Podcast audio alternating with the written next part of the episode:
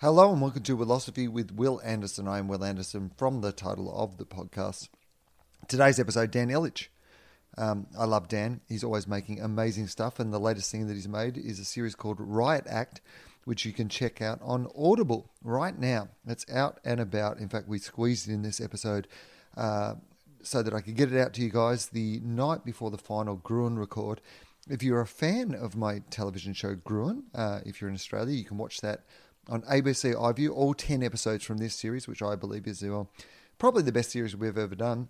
Certainly one I'm most proud of of all the series that we have done.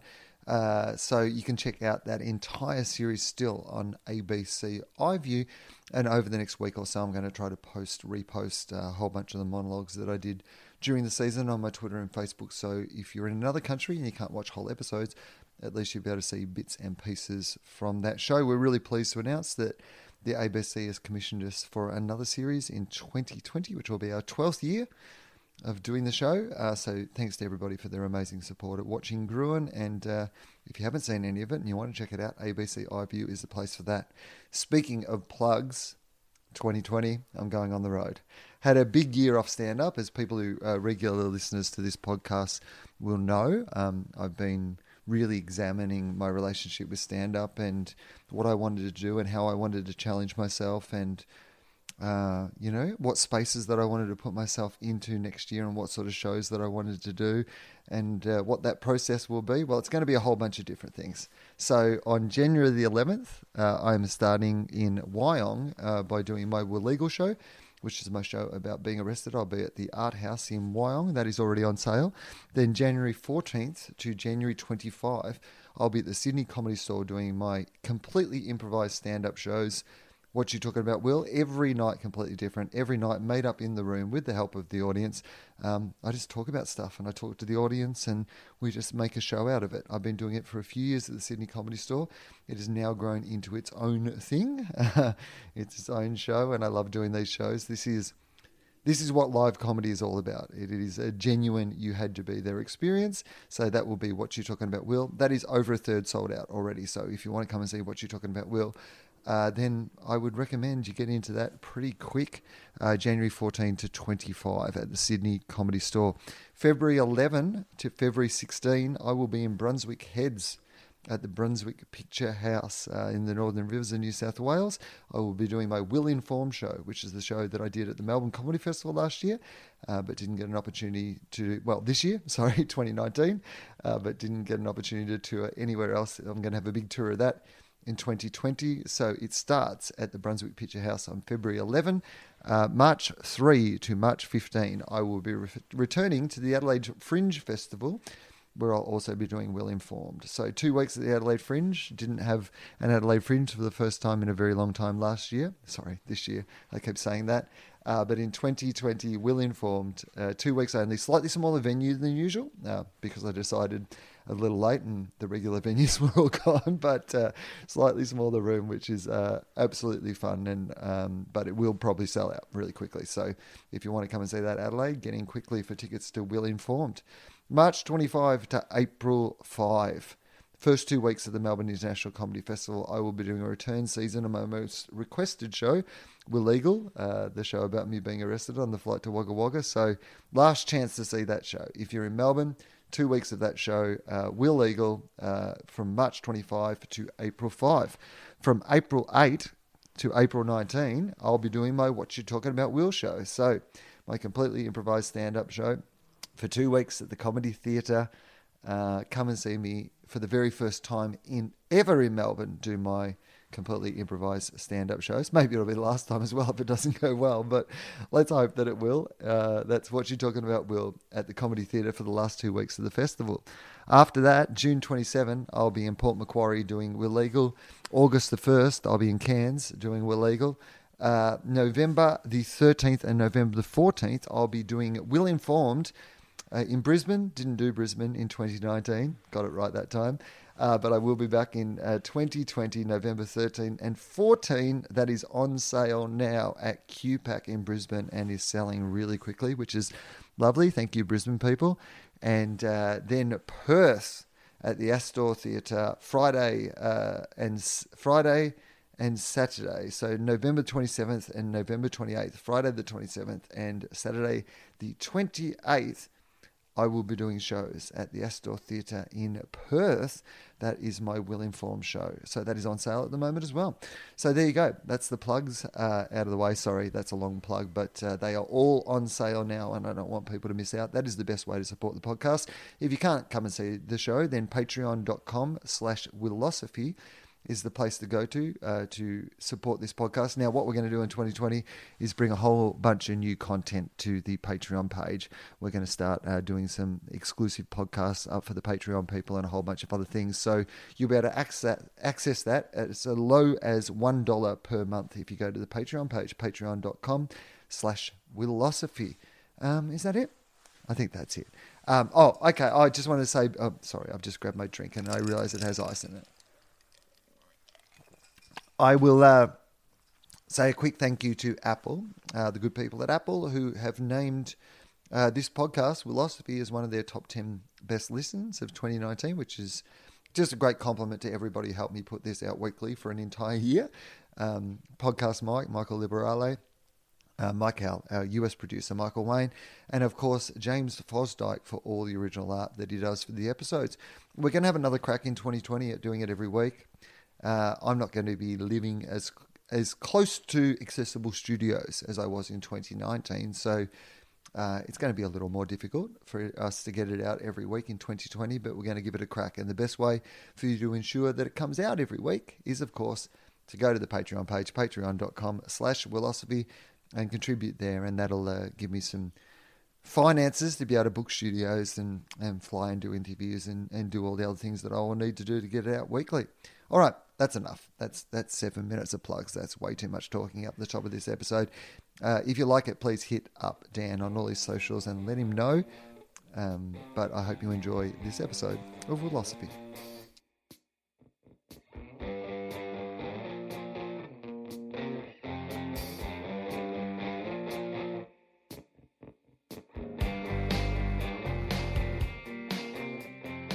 Hello and welcome to Wilosophy with Wil Anderson. I am Wil Anderson from the title of the podcast. Uh, recording this one in Sydney. Haven't recorded in Sydney for a while uh, at home, uh, which is nice. Uh, don't have any lights in this house, is what I've discovered. I've literally turned on every single light in the house, and the room is still. I mean, it's fair to say there's mood lighting. So if this podcast has a particular you know, late night mood lighting, corner of a bar feel to it, then uh, I just want to explain that to the people listening that uh, that is the um, atmosphere in which it is being recorded. And often I find that that atmosphere soaks into the rest of the podcast. So, anyway, this is how the podcast starts. I ask the guests who they are, and then they tell me who they are. So, guest, who are you? Uh, my name's Dan Ilic. I'm a uh, journalist and a comedian. I think your name's Dan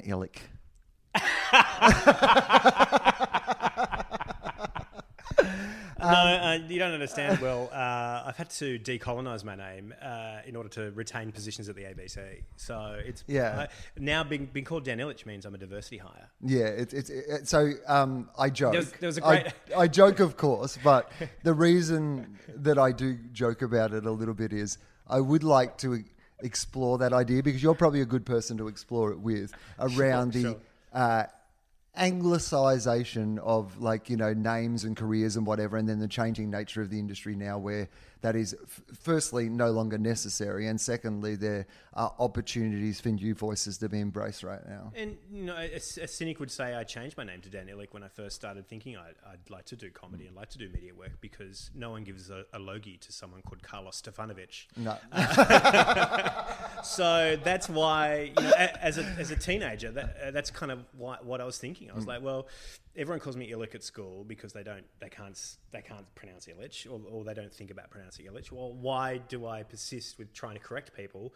Let them just say it the way they want to say it, and make it as easy as and frictionless for people to to say my name and that's kind of how I rolled for you know 15 years and 20 years you know even earlier so it's it's one of those things where now you know my my dad says it that way my my brother says uh, my, my dad says it Illich my brothers say Illich and uh, and and my my uh, sister-in-law says Illich. Uh, so it's one of those things where I think I've just kind of grow, got to grow up, and I will say Illich, and I will introduce myself as Dan Ilic because that's the right way to say it. Now, here's the thing, Will. if you ever come to any of my shows, or like a Rational Fear or anything I'm hosting, or if you listen to me on radio, you will hear me say both. because I haven't got I haven't got it deep in my brain yet that it's Illich. Like it's been Illich for so long. So I'll be like, oh yeah, it's uh, it's uh, twelve to five. You're listening to Dan Ilic on seven oh two, and that's that's what that you know that's what you'll get. But the thing is, um, I'm I'm trying to make a concerted effort to be Illich, and someone, you know, I get when I was Illich, I used to get um, Serbs and and uh, people from the Balkans tell me that I, I'm shameful of my of my past, and I shouldn't I shouldn't be shameful. I should be proud, and I should say it the right way. So, and I've been exploring that, and so that's so. I did it on air. I did it on radio when I was filling in on breakfast one day on ABC Sydney, and and I explored it with the audience in a in a fairly public way. You know, there's only a certain number of people that listen to radio, and I said, "So should I be Illich or should I be Illich?" And overwhelmingly, the text messages, the phone calls were, "You should do Illich." And so from that point on, I've tried to do Illich. Now, there's an interesting thing where my uncle George Illich is a broadcaster and he's Illich, and he was on 2CH for years and years and years, but he also. Well, you have to call, be called Illich if you're in 2CH. I mean, it was on brand. you're just going to confuse people. Okay, now get. Okay, that is really interesting because I tell you what, he spells his last name I double L I C H. I don't know whether he did it as a branding idea. Well, weirdly enough, I spell 2CH. Anderson now with triple M at the end. Anderson. Yeah, the- the three M's together are pronounced like an N, guys. Hmm. That's how it works. That's what that's what we did. That's what we did. Yeah. Uh, do you feel, without wanting to over-explore it, do you feel that Dan Illich is a more honest version of who you are, therefore you know, gives you the opportunity to reconnect with that a bit, or is there no real discernible difference in know, what it means to your work and your place in your work? if you could move the microphone slightly closer to your face, that would be great for me. Yeah, yeah. Uh, I'm a professional broadcaster. Uh, Well, th- yeah, but this is an unprofessional setting, It's unprofessional and so you have to remember I- to I have no idea. I'm not lower your cans. expectations. I'm not wearing cans. I, I don't know. I uh, if you if you ask people close to me, they constantly mock me for it, um, and they think I'm illic too, like you will, and, that, and that's fine too. But uh, I don't think there's any discernible thing. And when people ask what should they call me, I often give them an out and say you can call me whatever you like. I say Illich, but you can say Illic, whatever you whatever is you know. It's interesting that though, because so often as a you know, like you know, predominant norm in this country, you know, white straight, you know, man hosting a panel show on the ABC, couldn't be more cliched in some ways. Yeah. Um, you know, often I'll encounter people who either are from a foreign uh, background directly or have a family from a you know from overseas originally, and ask them, you know, how how would you like me to say your name? And what I find is often, you know, it must be a you know defense mechanism or a, an ease mechanism growing up, which is to say, whatever you want. I don't actually want the answer, whatever I want. I, I want the answer, how would you like me to say your name? Not, uh, you know, I have no interest in it, it being easy for me. I have an interest in me saying the name the way that you want me to pronounce the name. And it's the same with, you know, whether it be pronouns or any of y anything like that. I'm very happy to call somebody whatever they choose to be called. Well, uh, Dan Ilic Esquire is kind of what I'm after. Okay. Well, in that case, Dan Ilic Esquire, uh, it's nice to have you on the podcast. it's good to be here. Uh, do you have a philosophy? Uh, I like to make things. I think it's make good things. Yeah. I think make good things. Make make as many good things as you can. It's good philosophy. Yeah, yeah. And I do think it's very accurate for you because the one thing that I know about you um, in a professional sense is I don't know if I have ever met anyone. Sam Mack, I would put in the same category, but you just constantly are creating things small things, big things, medium sized things. But there's always this sense of I'm working on something, I've got an idea, I'm going to execute the idea, and I'm just going to make it regardless of the fact that there's a home for it or a place for it or I'll find a home for it or a place for it. That's yeah. I think that is pretty accurate. I, I I just think if there's a good idea, it should be made. You know, and I get I get really anxious and nervous when there are good ideas that aren't being made. And I think for me, that's the one thing I hate particularly about this industry is that you can have a lot of good ideas and, and there are people in the way that stop them from being made. And so, where you've got the opportunity to do so, to use your power to make something that wasn't been made before, that's pretty cool. T- to go from this is like bad startup language, but like to go from zero to one, that's that's pretty amazing. Something that didn't exist now exists, and that's that's real. That's a real thrill, you know. Like you feels would- like it you- shouldn't be zero to one. It feels like it should be go zero to one hundred, which is the first step, because you should get hundred points for how hard it is to go from zero to something. Well, it is, it's hard to go to one. Like it's hard to get Mm. the the thing, the first thing going, and if you can get that going, then that's that's great. Like, not, I, I, I will probably, you know, I, I like to think I've done a lot of cool stuff, but the problem is for me, I haven't received a lot of monetary success for it because I feel like I've scattered my ideas and creation across a lot of different platforms and and things. If I just did one thing over and over again, I'm pretty sure that's the way to, to, to enormous success. There's certainly the industry itself often rewards uh, master of one over jack of all trades. Exactly. Yeah, yeah, yeah. Whereas it's actually, particularly in this, these modern times, I would argue that it's more beneficial to have your skill set, which is an adaptable skill set that can make what you make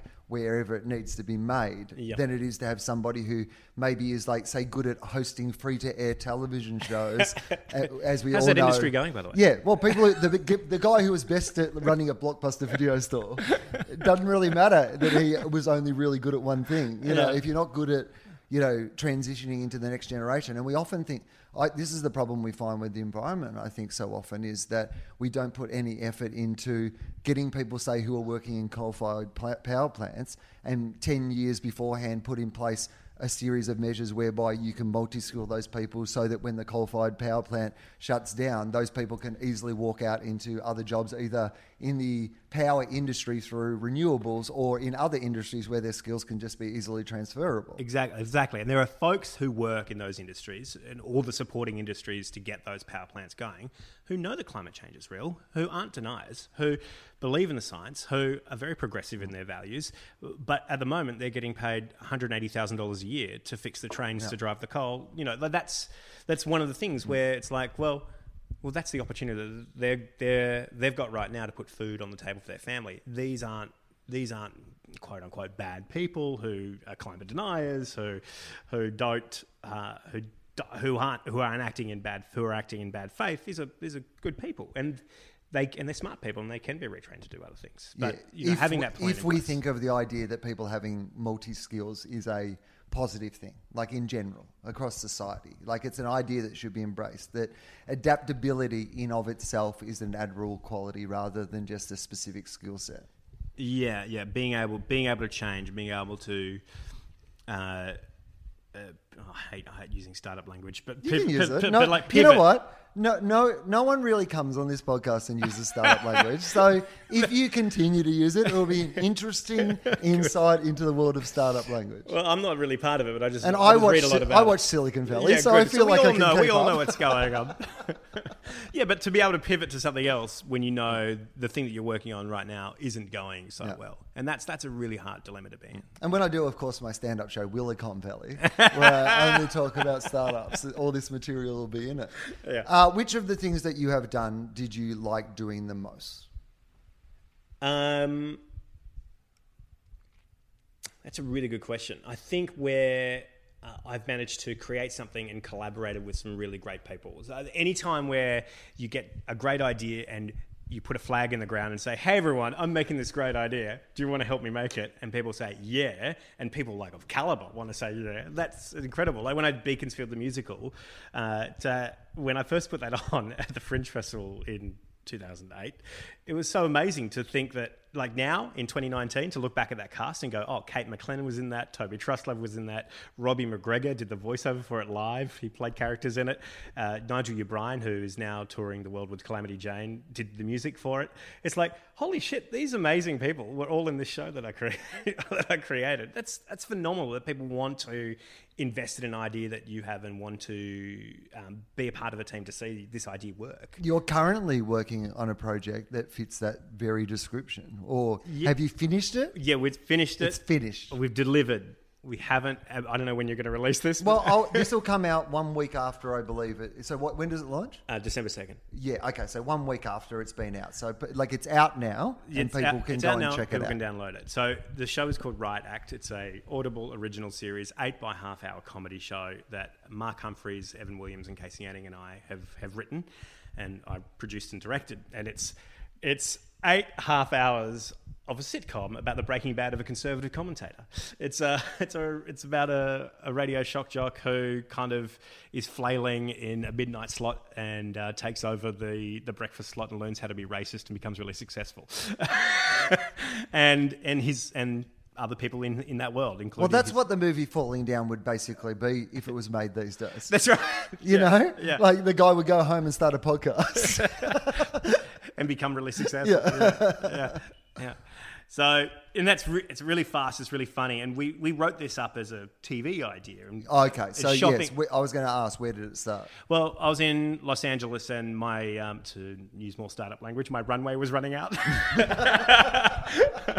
I got I got made redundant from a from a from a TV job in uh, in LA, and I I was living there for six months without kind of proper work and kind of just doing a lot of improv and you know stuff you do in LA in between to fill the gaps. And uh, and then I was like, well, I, I guess uh, the money's running out. I guess I've got to think about going home soon. So I Mark Humphries, um, it's so Mark Humphries is an absolute genius, and he was um, For people who um, I know Mark, well, actually, I, I've never met Mark, I don't believe, but I um, have uh, corresponded with him online and Oh. I've followed his stuff. I really admired, um, you know, well, I have admired all the stuff that he's done across the bunch of platforms that he's done. I think he's a really talented guy. But uh, for international listeners, for people who might not be aware of who Mark is, who is Mark? uh, Mark Humphries is kind of like a, a Colbert-esque character. He's a straight guy that acts funny. He's uh, white, blue-eyed, big teeth, and look all, for all intents and purposes looks like the um, looks like the looks like he could run the Aryan race. He's, he's but he's also Yeah, not be the, the leader necessarily, but the guy who definitely runs it. yeah. he's um and but he's also extremely funny and a satirist and a writer and a creative in his own right and he's a TV host. Um and he is absolutely brilliant. He when I was doing a TV show called Hungry Beast on the ABC, Mark Humphries uh, was our intern at, at Hungry Beast, so he would be getting us coffees and, and like helping us create create scripts and you know produce scripts and stuff like that. And and so I've had a, that's where we kind of met, and I was like, oh, this guy's pretty interesting. He's pretty funny.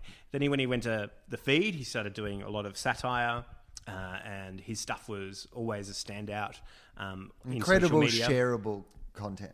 shareable, bite-sized content. He play he plays a lot of Australian polit, politi- uh, politicians and things like that because of the way he is uh, and the way the way he looks. He's perfect, perfect for it. So that kind of Colbert-esque sort of vibe.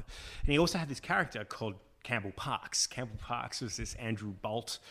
Uh, Sky News kind of commentator, uh, a right-wing kind of shock jock, and he used to uh, used to do his own version of the Bolt Report. It was called Campbell Parks, the way it is, and uh, he used to do this on SBS on a public broadcaster in Australia, and it was really funny to watch.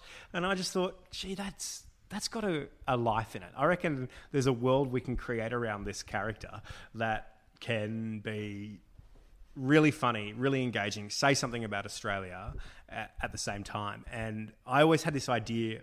I had this sketch that I've always wanted to do, but haven't found a reason to do it. And it was a Cronulla Riot Memorial March. I just thought, oh, wouldn't that be great to do a Cronulla, some kind of Cronulla Riot Memorial March? You know who couldn't do that? Dan Ilic. But you know no, who can do that? Dan, Dan Ilic. Illich, prominent Lebanese comedian uh, Dan Ilic. And so when I kind of I kind of put these ideas together, and I'm like, wow, great. So I called Evan and Mark up from LA, and I'm like, guys, I've got this idea. I'm, I, hey guys, I'm calling from Los Angeles. I've got a great idea for you. so we started working on Skype and kind of plotting out the beats for this, um, what this could be, this kind of eight-part series, and we kind of plotted out the beats as a, as a TV show, and then started shopping around TV networks and um, got um, feigns of interest from people, which was great. And then uh, when I got home and I, I ran, I ran uh, Tonightly on the ABC with Tom Ballard, which was a, a great show. Don't remember it. Yeah, good, thank you. Uh, uh, and I uh, was at uh, Tom Ballard's birthday party, his 30th Oh, his birthday 30th on the party weekend. on, uh, on Saturday night. And uh, part of the 30th birthday party was a series of friends and comedians uh, gave him a roast, a comedic roast. fantastic. So it's fair to say, heard a lot of jokes about tonight.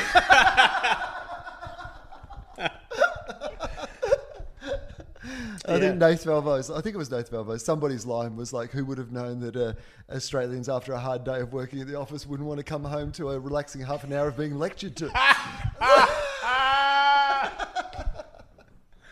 Uh, as you know, Dan, but uh, some people uh, uh, listening might not know, so I'm going to say just for the record, I loved Tonightly. I thought it was uh, exactly the sort of programming that the ABC should be making, and I campaigned hard when the show was being cancelled for it not to be cancelled, and I still. To this day, take any opportunity I can to share it and lobby for it and talk about how good it was because I hope that at some stage, someone from the ABC will listen to one of these fucking things and they will rem- be reminded that this is exactly what the ABC should be doing, encouraging new comedians, new talent, people with dangerous ideas, pissing people off, making these exciting, low budget, hard working, brilliant things that train directors and producers and cameramen and writers and interns who become performers and all these sort of things. And I think it is an absolute tragedy that that show is not on television anymore. one of the great joys of my life was running that show, and because I, you know, my philosophy is is to make good things and as much of it as possible. You couldn't ask for a better platform than Tonightly, because you had extremely talented people being given a blank slate every day to fill on the national broadcaster, which at the time, you know, we saw as high stakes, and as you should when you're being bestowed um, time and resources and and, uh, and energy to on, on the public dime to make stuff. And we tried to make as much good stuff as possible. And when you look back at the stuff we made it it's still so relevant still so current still so interesting and funny and biting and wonderful that it's hard to believe that the ABC made the choices that they did in losing that and what they did in losing that is not only a show but is what you mentioned is they lost uh, a community of people who would be able to um, hold up the ABC in many different forms in thousands of other programs for the next 15 years. And it's so it's so And even if it weren't tonightly, you know, say say that horse is bolted, yeah. Then it should have been the next version of Tonightly. Yeah. Or they should have been running four shows a week, one of them with Tom Ballard and the three other nights with three different hosts, but using the same resources and the same teams and giving them their own flavour. Or any of these things. One of the when I started out 25 years ago, when I first started working at the ABC, uh, when I started doing Good News Week, well, 22, 23 years ago, um, when I started doing Good News Week. It was an amazing opportunity for young performers because there was always one seat on that panel w- that was pretty much for new people. And every single week, whether it be you know, myself or a range of other comedians of my age and, you know, who got these opportunities on this great show where they let you be great because you didn't have to, you know, run the thing. You just had to get a few good lines away and it would, yeah, they'd highlight you being successful. And I look at Australian television right now. We are having the biggest comedy boom that has ever happened in Australia. We mm. have more talented performers across the board working in comedy, particularly at that level that need that television exposure and that next level of exposure. There's 10 times as many as when Good News Week was on and these opportunities were around for those young performers. And the fact that there isn't one now, like I was having this conversation with someone the other day, and I literally was thinking about pitching a show to the ABC, a panel show. I don't want to do another panel show necessarily, but I think that I could probably get one up, you know, because I have another successful show at the network. This is I mean this is And- the, I've been in those meetings where it's like, well, unless you're Wil Anderson or Dave Hughes, you're not we're not going to commission this. right. but I am one of those two. yeah, I know. I am Dave Hughes. I'm angry. but but this being my point, which is uh, the re- the main reason that I would be pitching that show was for that seat that was reserved for Yeah. he is the new person. He is the person who deserves an opportunity to go on TV and get introduced to new audiences. And and Tonightly was so good at doing all that. What it probably missed out on was having the support around it that would bring in the audience and the comfort that the kids didn't have to run the whole fucking show. Now that was also what was great about it. Yeah. But ultimately probably what meant that it just didn't have that substance around it to help them build an audience. It just, I mean, I, I think it would have been great on ABC One as well. You Yes. know, you know. I, look, there's many things about Tonightly that could have been better. Anyway, we don't have to go. We don't have to dissect it all. But I wanted to say what I wanted to say. well, that's good. I, you know, I went for the job of Q and A EP, and I said, "Why did you even think about choosing me to come and have this interview?" He's, Oh, damn, we love your energy. We love what you did with Tonightly. I said, "Yeah, but they axed it." Mm. you know, it's like, Yeah, and they're like, we're trying to get rid of this show. and I said, I, I said are, you, are you are you interested in evolving Q and A? Like, I'd be interested in doing doing the job if you wanted to evolve it. Maybe we could put some more comedy in mm. it. And they're like, oh, we just don't know if it fits. And I, I uploaded them some irrational fear stuff, and they're like, oh, well, that is funny. That would work in Q and A. I'm like, yes, I know. Yes, it would work. And it's just like, yes. Anyway, and I said, "You're not going to choose me. You're going to pick someone who is who's made ABC things in the past and is in house." And sure enough, they went with someone who is safe hands. And of course, they just want Q and A to be Q and A. I said, uh, "I got asked if you offered this job, would you take it?" And I said, uh, "Yeah, only if you're interested in involving it. I'm not here to manage Q and A. I'm here to make Q and A." And uh, I think that probably left a sad, a sour taste in their mouth. Well, you've got to. You only owe people the truth. So You can't like. Okay. There's no way I would not be happy running, uh, managing Q and A as it stands if, if they just wanted to do what they were doing. So, um, okay, so you're making this thing with um, these bunch of people. You pitch it from LA. You say, "Hey, here's this idea I have." You shop it around to some TV networks. When does it become an audio idea? Oh well, I saw Mark. I saw Mark Fennell. He was getting some love from Audible, and he was talking with people about about his audio documentaries. It burns. It burns. Yeah, it it's burns, which the- just got nominated for a, a rose, door. door. Yeah, and it's really great storytelling. And Mark Fennell is a phenomenal producer. What many people who may who may not appreciate about Mark Fennell is yes, he hosts a lot of TV shows. Yes, he is at the front of stuff for, for the feed, and he's a great presenter. But he actually does pretty much all the editing of mm. his work as well, and he he he polishes things so they are just brilliant. And It Burns is pretty good listening. You've, you've, if you're on Audible, check it out. So I heard he had a show up. So I was like, well, I'm jealous. Good, good motivating factor. Oh, if he's got a show up, I can get a show up. What's going on there?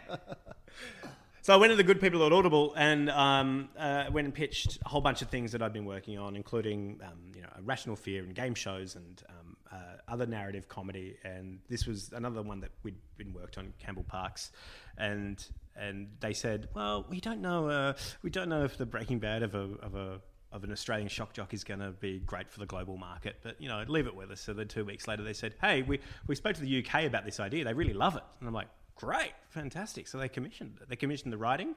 So Mark, Evan, and I um, uh, gave us a small amount of money, and we spent it all on cafe tabs around Sydney. And Well, the the great um, part of the idea is that that that idea is an international idea. So even if the characters themselves aren't international, you look at an Alex Jones, or you look at yeah. what it potentially looked like Louis C.K. is going to do with the comeback in his career, which is lean into the sort of you know politically incorrect nature of it for profit. Now, maybe that's not the case, but that seems to be the indication so far of the direction he's going to go. That idea of courting a captive audience cynically Yep. is an international idea. Yeah, and so we've kind of got these two main characters. Um, Mark Humphries plays uh, Campbell Parks, and Liv Hewson in LA. Um, she recorded her part as Trudy, Campbell's sister, who runs an activist group called Activate. Oh, great. Great. And because Evan and I worked at GetUp for years, we have a lot of funny things we want to include. So what you've got is you've got these two characters who are brothers and sisters, who are these uh, cynical uh, self-serving kind of people trying to use their various audiences for their own personal gain. so it's kind of this. It's it's kind of a, it's not a story about. It's not really. It's less about Australian media. It's more about politics at the extremes. And the idea that they are related to each other might seem like that's to me that is one of the most interesting ones. I think of the former Australian Treasurer Peter Costello and his brother Tim, Tim Costello, yeah, who's Tim Costello. Uh, uh, is he? What's he? A World rev- Vision. He's not a reverend. Is it? What's he? Oh, is he yeah, a reverend? Reverend Tim Costello, Tim yeah. Costello Uh-huh. and World Vision charity work, like dedicated his life to that, and his. You know, his brother was the yeah, Yeah. Liberal Treasurer of Australia. Yeah. Um, so And let's not forget Tony Abbott, Prime Minister of Australia. Right. And, and His oh, lesbian sister. Well, his lesbian sister. She's Yeah. also conservative. Yeah, though, that's true. Christine Forster. But Yeah. I think, so we're, he just I think we're forgetting He Adolf. just didn't believe in her lifestyle. yeah, rather that's than- right. Loved her politics. just did hated her believe as a her person. lifestyle, yeah. Yeah. And then you've got Adolf Hitler and then Punky Hitler, Yeah, who was of course yeah. ran Punky, the Yeah, yeah. alternative Yeah, website. Yep. Yeah. Um, okay, so how do you then make something like this? Well, we just sat down and wrote it, and we wrote it like as if we would be making a television show. So we kind of uh, wrote it out like a like a sitcom, and then we had a great editor in the UK, a script editor called David K. Barnes, and he would come back with notes that would magically fix our narrative. Uh, this was one of those things where Mark Evan and and, and, and, and I had never written long form narrative before. And it's something it's the next step that you want to do. Like when you're when you've reached the heights of short form content you know making little videos on the abc and sbs you know all you want to do is long form stuff but no one's going to give you the opportunity to long form stuff. So uh, this is really exciting for us because it was like we got to pop our long form cherry and kind of work shop how to create narrative over eight episodes with the help of um, this guy in the uk who didn't stomp on any of our jokes magically pushed characters and storylines in ways that unlocked the possibility for it all to be cohesive. And it's one of those things where we're like, oh, f- of course, fuck, that makes more sense. That's so amazing. And then it allowed us to go and backfill with jokes and uh, and break the back of break the back of each episode that way. And even towards the end, when Kacie Anning came in to help us rewrite some of the woman characters in the show, um, we ended up like changing a whole arcs just to make that stuff fit. But it made everything so much better and, and wonderful that it was um, it was really hard work to get those scripts ready to ready to record. But they were in a really good spot when we did, and that meant when we recorded, we could record in four weeks with as many good people as possible, slam and bring them into the studio and record it as fast as possible. And that was a, a really scary experience, but we got it done. How, when you're casting something like that, do you cast? Like, are you looking for? Are you writing with people that potentially would do it in mind, or are you writing the characters as they are and then looking at the page and going, who would be able to voice or play this character? Yeah, so often when we're doing read throughs over and over again, we're all playing. Mark and I play all the voices because Evan doesn't read any of the scripts out loud for some reason. So Mark and I, Mark and I, are pretending to be uh, Australian comedians and, and doing it in, in kind of their their cadence to kind of hear the rhythm of what we think it might sound like with this person or might sound like with that person. And if that person says no, then we've got to figure out who could do that, you know. But most of mostly most of the people we asked to do it said yes. And like the first big one off the rank, uh, the first cab off the rank was Tony Martin. Like I, I just emailed Tony and said, "Hey, we're writing this thing. Could you be um, All the voices. well?" Could you just do this character and this character and then these eight characters? We've got a right wing shock jock who hosts the breakfast show on a poorly rated ra- radio station who dies in episode three. Could you do this? And he's like, Oh, yeah, that'd be great. Yeah. Ah, yeah, I'm in. I said, Would you mind coming to Sydney for four hours to do it? Like, yeah, that's great. Can you do it for $42 an hour? Yeah, absolutely. it's like, Oh my God. Like, how. Like to have Mar- to have Tony say yes to our project was so great because it just buoyed Mark, Evan, and I. Um, I think also that Tony, though, without wanting to speak for Tony, has always been, he's been a guy who I think if he hadn't, like, you know, had such a successful radio career, might have been a bit like you because he's always working on different things and different projects. Like even in his life, you know how he's currently walking every street in Melbourne. This like insane, like you know, ten what year he's doing? project. Yeah, they're walking the Melbourne. It's him and his partner. Right, right, partner. right, And like so, they take a suburb at a time. They work outwards and they, they're walking every street in Melbourne. So he's always doing things. Yeah. And even his radio shows were a series of little, you know, three minute bits or Yeah. shareable. In these days, would be very shareable content. Like you look at their old albums and the sketches and stuff. Like they easily could have been three minute shareable content sketches. They just happened to be in this late two hour radio show that they would do every day. Yeah. And now with Sizzletown, you know, You've this- got it all. you know, this podcast that he really just, you know, it's just Tony at his mad genius best, you know, working in collaboration, making a thing. So I think that he probably looks at the way that you make things and has an admiration for it and understands like that you're a fellow traveller in that in that world. I think. we really got that vibe, and it was a real thrill for us to have him on the first day covered record with us because we just we cleared the decks just for Tony for that day because we're like, well, let's get all the Tony's parts done. We'll put him up first, so that'll be like a thrill for us. And it really was quite magical. And Mark And then we can compare everybody else to, to Tony. Tony Martin, and they were pretty good. They some of them really held up. Some of them really held up. But just for us, because Tony, of course, in the Late Show is such a iconic show for for so for such a gener- for a generation of, of performers. Um, was you know a hero, so it was great. So it was really really fun, and he- he It's almost like the ABC got a bunch of young comedians and let them. yeah uh, yeah to make mistakes live on television. Who would that would never happen now? I actually came to define an entire generation of future comedians, but sure. I've actually been thinking about, you know, trying to get projects up at the ABC and starting a new production company and just calling it Boomer Content. And, and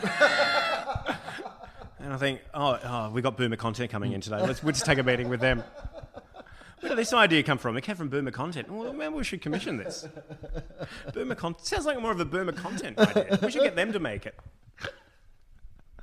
I think it makes a good idea. In fact, you may see a press release of Mumbrella sometime next week. Well, that would be the place for some boomer content. Mumbrella.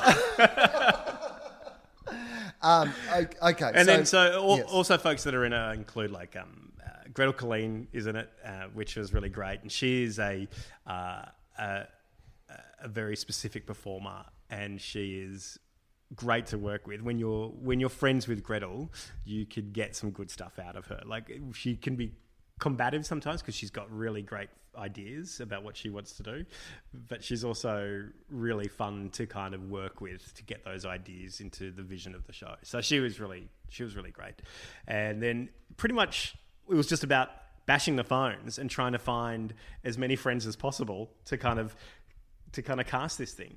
Uh, I called you, but you, you but you of course are busy. I I was a bit busy. you had a bit, a bit busy. Actually, I really wanted to do it. Like, and in fact, I basically said to you that I would do it, and then the dates literally, I just was not in the, Hmm. Yeah, the and, same that, and that's totally fine. Like yeah. I, I was like, well, you know, I think Wil would love to be a, a member of the IPA. I think he Yeah. would. I think he would find that very funny. No, I mean, I, I would have said yes without reading the script, but you sent me the script, which I did find very funny, and I was disappointed that I couldn't couldn't do it. But um, But it was one of those things where it's just like you call people and and you tell them what you're doing, and they're excited plus, about Dan, it. nobody ever asked me to do acting.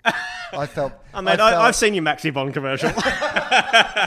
and I think that's why nobody ever asked me to do acting. However, it was nice to get an opportunity. I was sad that I couldn't take it. oh, up. well, you know, I think you would have done a great job. So, um, okay, so you put all this together. Mm. I'm interested in the nature of collaboration in general because you talk about what it was like with Gretel working with her, but in a project like this, you're working with a whole range of people who I'm sure come with very different attitudes and ideas Yeah. and levels of preparation. Like some people will be not prepared at all and on the day go chuck us a script and I'll have a go. Some people will be like, I've had a real think about this and this is my take on this character. Well, the great thing is working with comedians is hmm. people don't ha- we don't think about things that deeply. Uh, and I think, you know, Rob Sitch has said this a lot of times when he talks about utopia. It's like, oh, the great thing about working with comedians, you just tell them what they do and they do it.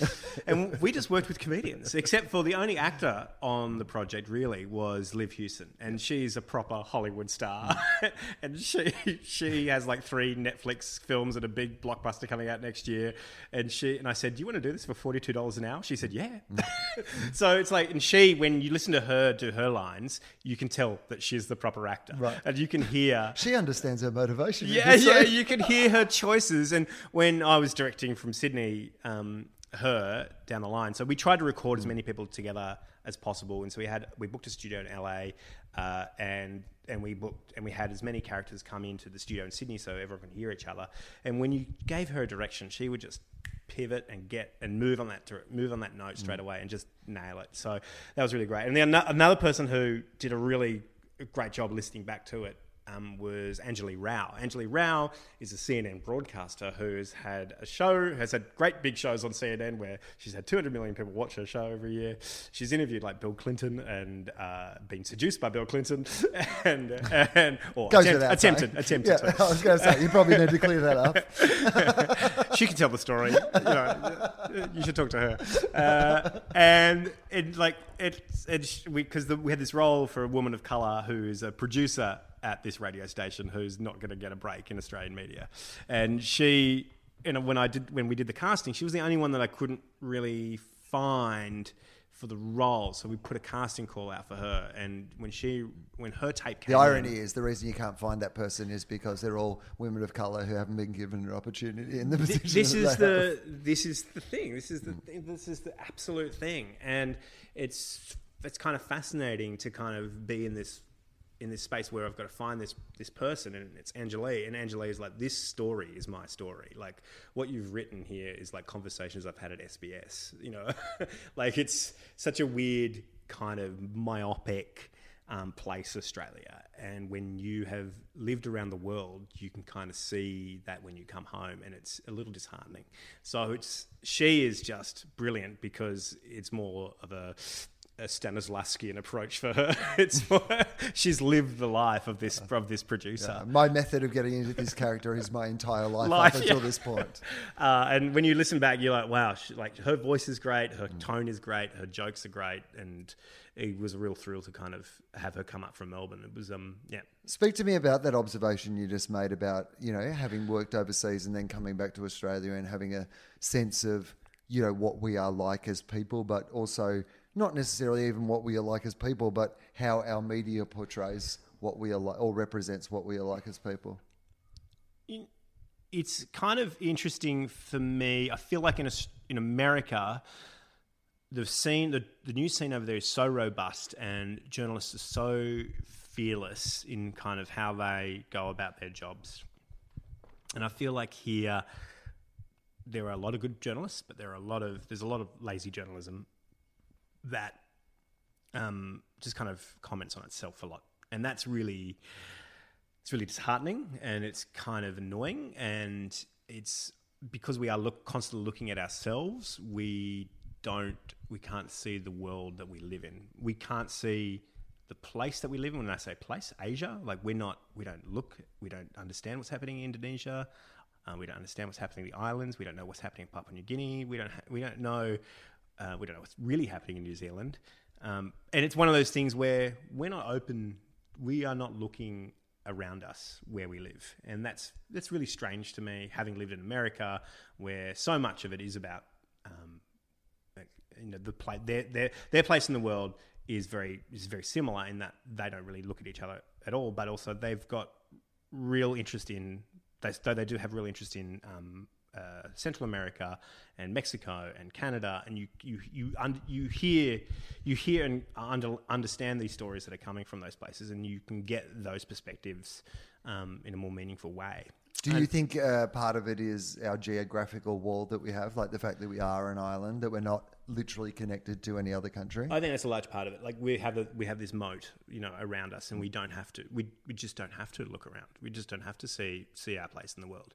Uh, I used to have a girlfriend who worked for the International Red Cross, and when she lived here, she was just so furious about living here because no news was happening here. Everything was happening everywhere else. she said, you know, by the time we wake up, all the news is gone. You know, it's it's it's and nothing happens. Nothing happens in Australia, and that's kind of that's kind of what I base this character on. Um, is uh, that kind of notion, and so it's one of those things where I, I feel like we are we're myopic and we don't look to what's happening in the world in, in a meaningful way. And I feel like other other countries do. Um, is the media changing? Like we we've joked, you know, on and off about you know, um, you know, the opportunity that there are for new voices now. It feels like it is opening, or at least parts of it are opening up to new voices. But like any progress, it seems still pretty. Like for some people, it seems way too fast. Yep. And but for I'm sure the people who are actually involved who are finally getting a voice and being representative, it feels way too slow. I I think that's right. I think I feel like I don't want to. I don't look. I joked before that I was a diversity hire at the ABC, but I'm not a diversity hire. No. I'm a white man, and I've had plenty of opportunities, and I haven't really done very well off the back of them. and maybe maybe there's someone who deserves a lot of opportunity, someone who can do a much better job than I've been doing.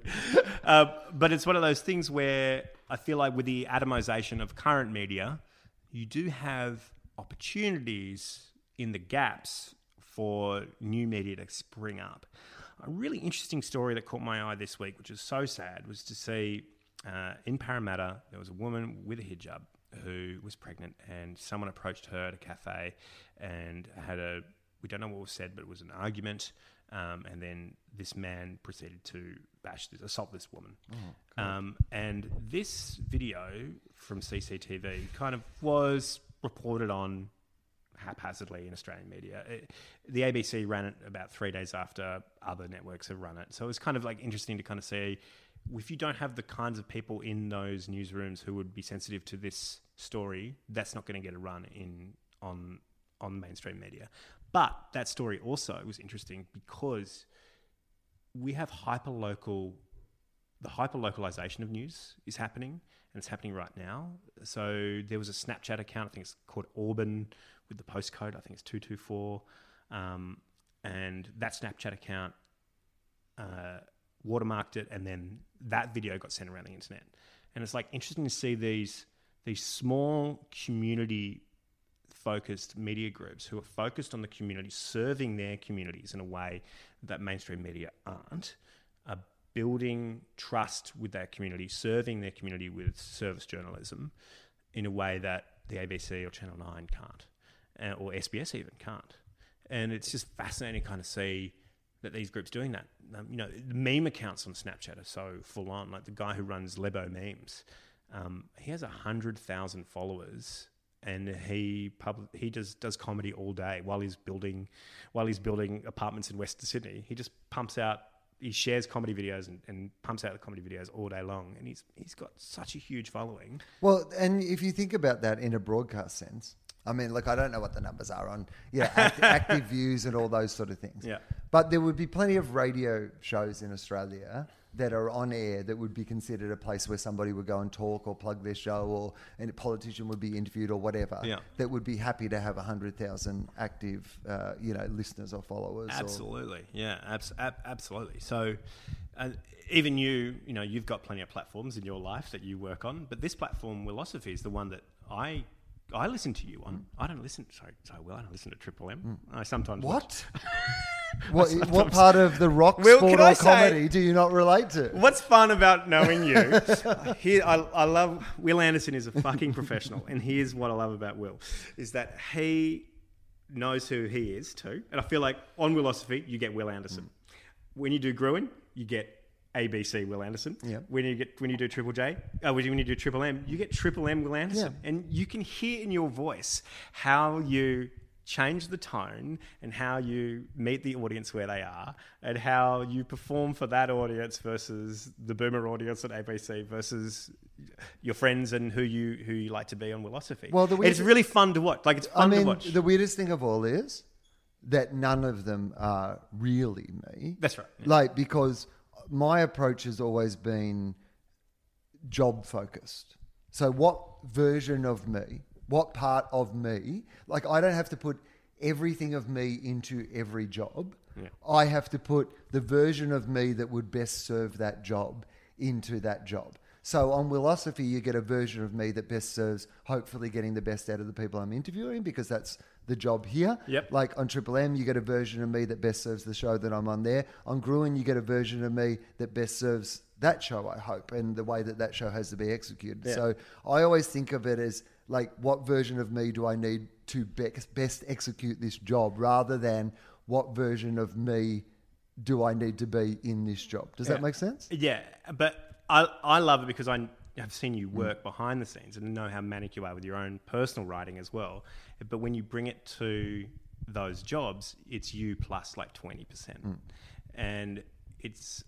I remember I was in LA, and it was the time of uh, the marriage equality uh, plebiscite, and I was listening to all different media in the car, just flicking around from podcast to podcast, hearing what people were saying, and remembering you and Eddie talking to Daniel Andrews about it, and it was so interesting just to see, uh, just to listen to how you treated that audience in a way that just you. It sounds like it sounds. It's. I mean, you you are a football fan. You are these things, but it sounds like you're in the you're in the locker room with mates, uh, having beers after the game, and it's like, oh, this is this is this is this Wil Anderson there. I just really loved. I just really loved you making cohesive arguments in language that uh, that folks can understand for that medium, and I just thought that was really great. I've so this is something I've been thinking about a lot. I think about just through my work in general, but I'm less. I think that what I'm best at is being able to, because my ideas are probably a lot more out there than the way that even through this, like uh, people hear a lot of my ideas on this, but really, if I told you exactly what I think of the world, yeah. but that's not kind of the point. Is Yeah, like yeah. the point is going. Can I work within this world where this idea wouldn't normally be raised or being played with? In Gruen, I try to work with the advertisers as much as I'm working against them. Right. And it's the same, you know, with Triple M, and it's the same with everything else. Which is like you're trying to go, hey, group of people, you like me, I fit in in your world, but here's an idea perhaps that you know normally wouldn't be represented in this in conversation. It's like a I- very I inclusive- inf- no, I'm an infiltrator. I infiltrate Oh, their world, Ah, and I yeah, pretend to be their friend, and then I knife them in front of people. That's- Ah, oh, you're Bill Shorten. Ah. I see. I Um, okay, so um, what's your attitude to creating like work? When like if if I say what I like to do is, you know, I often what I'll try to do is take a complex idea and make it presentable. You know, that's basically the world that I work in. Whereas, yeah, some other people, what the glory of what they do is in taking the complicated idea and you know giving it a complicated poetry around it that you know elevates it. You know. Um, some people will take a simple idea to present it in a simple way. So yeah, there's a whole range of ways of doing things and perspectives, and none of them are right or wrong. What What's your attitude when you're trying to make a piece of work? I like having hard conversations in a really funny way. Mm. I think that's kind of what I like to do. And like th- some of the best things I've made have been I've tried to make extremely silly and dumb, but also interesting and, and smart as well. So probably my favorite thing that I've one of the favorite things I've ever made was this climate science rap that I did for Hungry Beast years ago, and where uh, for years in Australian media, all we've heard from people in Australian media is that is that well, I'm not a climate scientist, but and I'm not a climate scientist, but and I was like, well, fuck, why don't we get some fucking hmm. climate scientists on some fucking programs to have some conversations about climate science? and so I found I got like 20 climate scientists from all around Australia to be in this rap, which I wrote with them and made with them. And it was one of my favorite things because it got played at climate science conferences for the next like three years.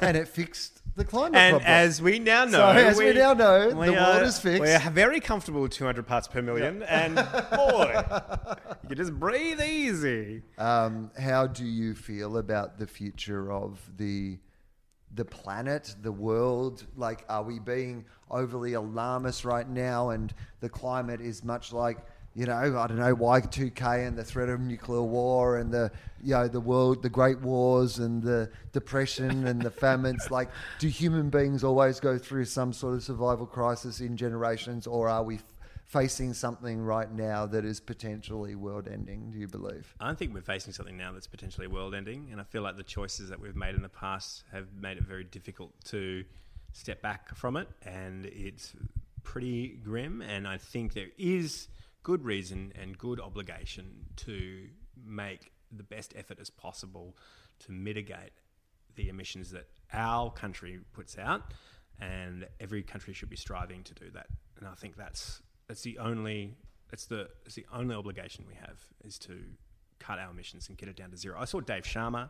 I live in Wentworth here in Sydney, in, in Bondi, and uh, and I saw Dave Sharma at Bondi Westfield, and uh, I'd just gotten back. I'd just been deported from Manus Island, and, uh, and I said to him, I just walked past him and said, oh, "Should I go say talk to David? I, I will talk to Dave Sharma." Well, he's your local member of parliament. He's my local member It's actually your responsibility as a Yeah, citizen I if you have an issue to go and talk to your local member of parliament. And I said, Dave, I congratulations getting in. Well done. Mm. There's the two great shames that I have being Australian, mm. and there's only things that you can do things about. That is, the situation with offshore processing is disgusting and it's awful, and it is not Australian. And the other thing is our continual denial around climate change and the emissions going up is just unacceptable compared to every other country. And he tried to tell me that emissions were going down, and I said that that's per capita. It doesn't really work like that. David, you meant to start that sentence with "I'm not a climate scientist, but." but uh, Here's this rap I prepared earlier. and he and he told me, look, I've been to Manus Island, Mm. and uh, I, I've seen those people are free to walk around and do whatever they want. And I said, yeah. And I said, I've been I've been deported from Manus Island, Mm. and I've seen them walk around and be subjected to unfair treatment by officials, and not being able to work, and not have any hope for any future, and still being in limbo on that island. So uh, he, then he said, well, what do you want to do? What would you like to see? What should our missions be? And I said, by 2050, zero. He said, wow. I'm like, there's no reason why that shouldn't be the goal. There's no reason why we can't achieve that. Uh, and if you have a look at the way renewables are working right now, they're working great. Last week, for instance, 30% of the grid for a period of the time was run completely on renewables. The week before, 50% of the grid, over 50% of the grid for a short period on one particular day a couple of weeks ago, was um, running with renewables. And it's But Dan, are you talking about wind and solar? That's only going to work when the sun's out and it's the wind windy. is blowing. Yeah, and what we've seen in South Australia is that the enormous success of the Tesla batteries. Oh, They're- so they're- you're saying some there's going to be some technology where we can store all this energy in batteries. and that stuff is growing. They're doubling the size of that. Hang on, you're saying that if we keep working on this, the technology will get better, like most technology does? And you, it- it's just one of those things where No, sir. The most powerful computer in the world will be as big as a hotel. so. That's what I think, and now you've asked me, so fuck you for asking me. No, I. But I mean, I get. I don't get bored of talking about it because uh, I. I imagine sometimes people are like, "Why do you always fucking bring it up?" But the reason I always bring it up is because, at the very least, our responsibility is if we do believe it's a, a major problem. And uh, oh, okay, here's what I'll say as a baseline: I live my life yeah, we, we get scientists to be scientists and we trust them in so many. Like when I get on a plane, I haven't read the manual about how flights work and blah, blah, blah. I trust that some engineer and some scientist and whatever worked it all out. And we do that in every part of our life constantly. The idea that we would not trust the majority of people who work in this area and are experts, that there is, at the very least, a major issue coming. Now, the fact that no one can really predict 100% what's going to happen, but most of them agree whatever's happening ain't good. Even if we take that as our just base. Like, I know that it's, uh, we've got much more evidence than that, but Yep. I'm just saying, back starting position that we could all agree on. Both political parties should be saying, we need to get emissions to zero by 2050, and then they have a battle of ideas about how you best do that. Exactly. You know, the Liberal Party can go, well, we're going to, this many years, we're going to still have the coal fired power plants, but in that time, we're going to work on this and we're going to blah, blah, blah. And the other side can go, well, our plan to get it to this is this. But we've first just both sides got to agree that it, you can't have Dave Sharma going, oh, oh, oh, how are you going to do that? How are you going to do that, Yeah. Dan Ilic? It's What's- your fucking job, Yeah. Dave Sharma. Yeah, how are you going to write a fucking comedy series for Audible? Oh, hang on, that's my job. That's my job. So you know what? Let's just stick to our lanes. You ran for this position. And uh, the other thing is that it's an immense wasted opportunity over the last 10 years to make our economy uh, Great again. Make economy great again. But make our economy, think about retooling our economy for this renewable surge, but also using the fossil fuels that we are we have been selling and using the mining boom to to retool our entire grid to be zero emissions.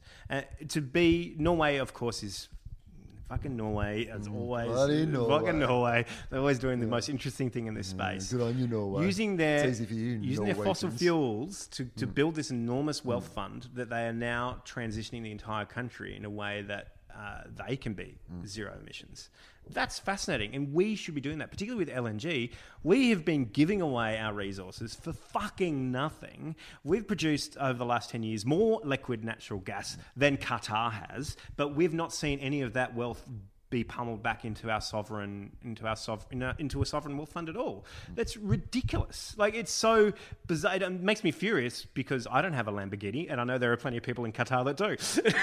Well, But other, but even like if it weren't a sovereign wealth fund, like, and certainly you could make the argument that if you're digging up resources that belong to the land, you know, the country, and you know, to the original owners. Let's be honest, but but i- if you are going to use those resources, even in a transitional sense, if we were setting up a transitional fund, if we're saying, you know, like Exactly. we are going to exit out of these like dirty industries b- by using the super profits they're making now to put into transitioning all these workers and industries into the renewable industries. and looking at how the market is around the world and doing that at a competitive price, that shouldn't be too hard. It, it's a perfect innovator's dilemma. You know, it's like one of those things. It's like you've got to be able to will you've got to be willing to like when Netflix stopped using DVDs and went streaming, that's the perfect innovator's dilemma. You've got to be willing to, to, to cut the thing that's giving you uh, the revenue right now in order to build the thing for the future.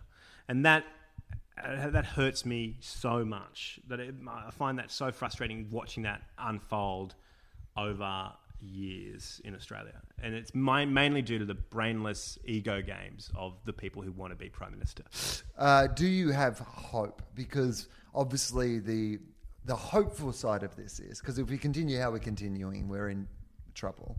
Clearly, the hope would be innovation, right? You know, we speak about innovation in other areas. The hope would be that you know these bloody scientists that we don't trust right now get, get to bloody work and fix the shit for us. I mean, we probably shouldn't be pissing them off so much if we need them to fix it, but you know that there is some sort of element of innovation that saves our ass. Yeah, I think there will be. A, I think there's going to be a mix. I don't think it's going to be. A, I don't think no one. I don't. I don't think anyone. I don't think Mike Cannon Brooks is going to fund a startup that's going to solve the problem.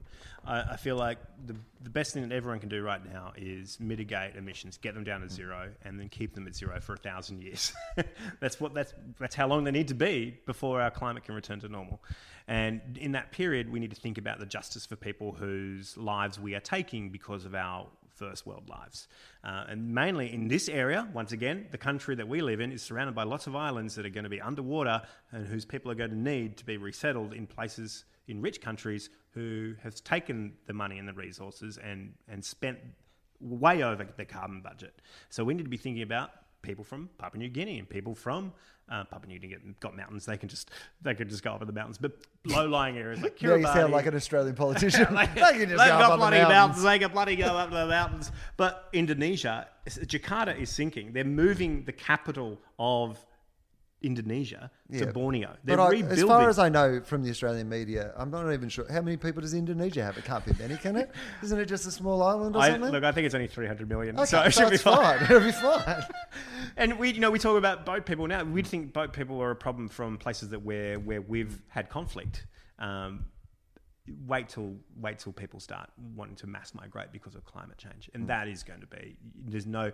We don't have a very strong navy. They can't even recruit people to join the navy. There are going to be more boats uh, that are going to be going through the traps than um, than we have seamen to stop them. Yeah, I, that's, it's an argument that I talk about a lot, which is even if you are incredibly, like if even if you're a border protectionist, you should believe in you know, climate change for that reason. That is Because if you really want to stop the boats, the best thing you can do is get zero limit emissions, emissions by 2050. That is that is a great campaign. That should, that is a that is an excellent campaign. Can that be in the pitch Yeah. tomorrow? Is that's a really good campaign. um, how do we change things? If how do we turn this around? How do we? Because it feels like we've been some things change. You know, like we made such a fuss over the marriage equality vote, and Yep. now we're celebrating. you know, a couple of years on from it being passed in the first place, and it turns out that Cory Bernardi had to quit politics because people didn't start marrying dogs. so I think that you know, when things do change, they can be quickly become normalised. But at the moment, particularly when it comes to border policy and it comes to the climate, people just feel so incredibly divided in our country over those issues that you can't see where the reconciliation comes from. That's really difficult, and the way two-party systems work now, it's really difficult. And then also to put that on top, the problem, one of the major problems with democracies all around the world right now, is the way we consume information hmm. and truth, and that is becoming a real issue everywhere. People have, it's this is really sad to talk about. You know, people have been there's been genocide because of Facebook, and it's like one of those things where if you can kind of get good actors in power to do the right thing, then everything's fine, and you have good information uh, informing the people, reliable information informing the people about what's going on in the world, then that's great. But right now, we don't have any of that. We've got politicians who are serving themselves and then serving them, setting themselves up for uh, remuneration after they leave office, and you've got bad information flows that are serving communities of people who who aren't going to trust anyone else because they're being told not to, and that is is really disheartening. Being told not to by the people they shouldn't actually be trusting.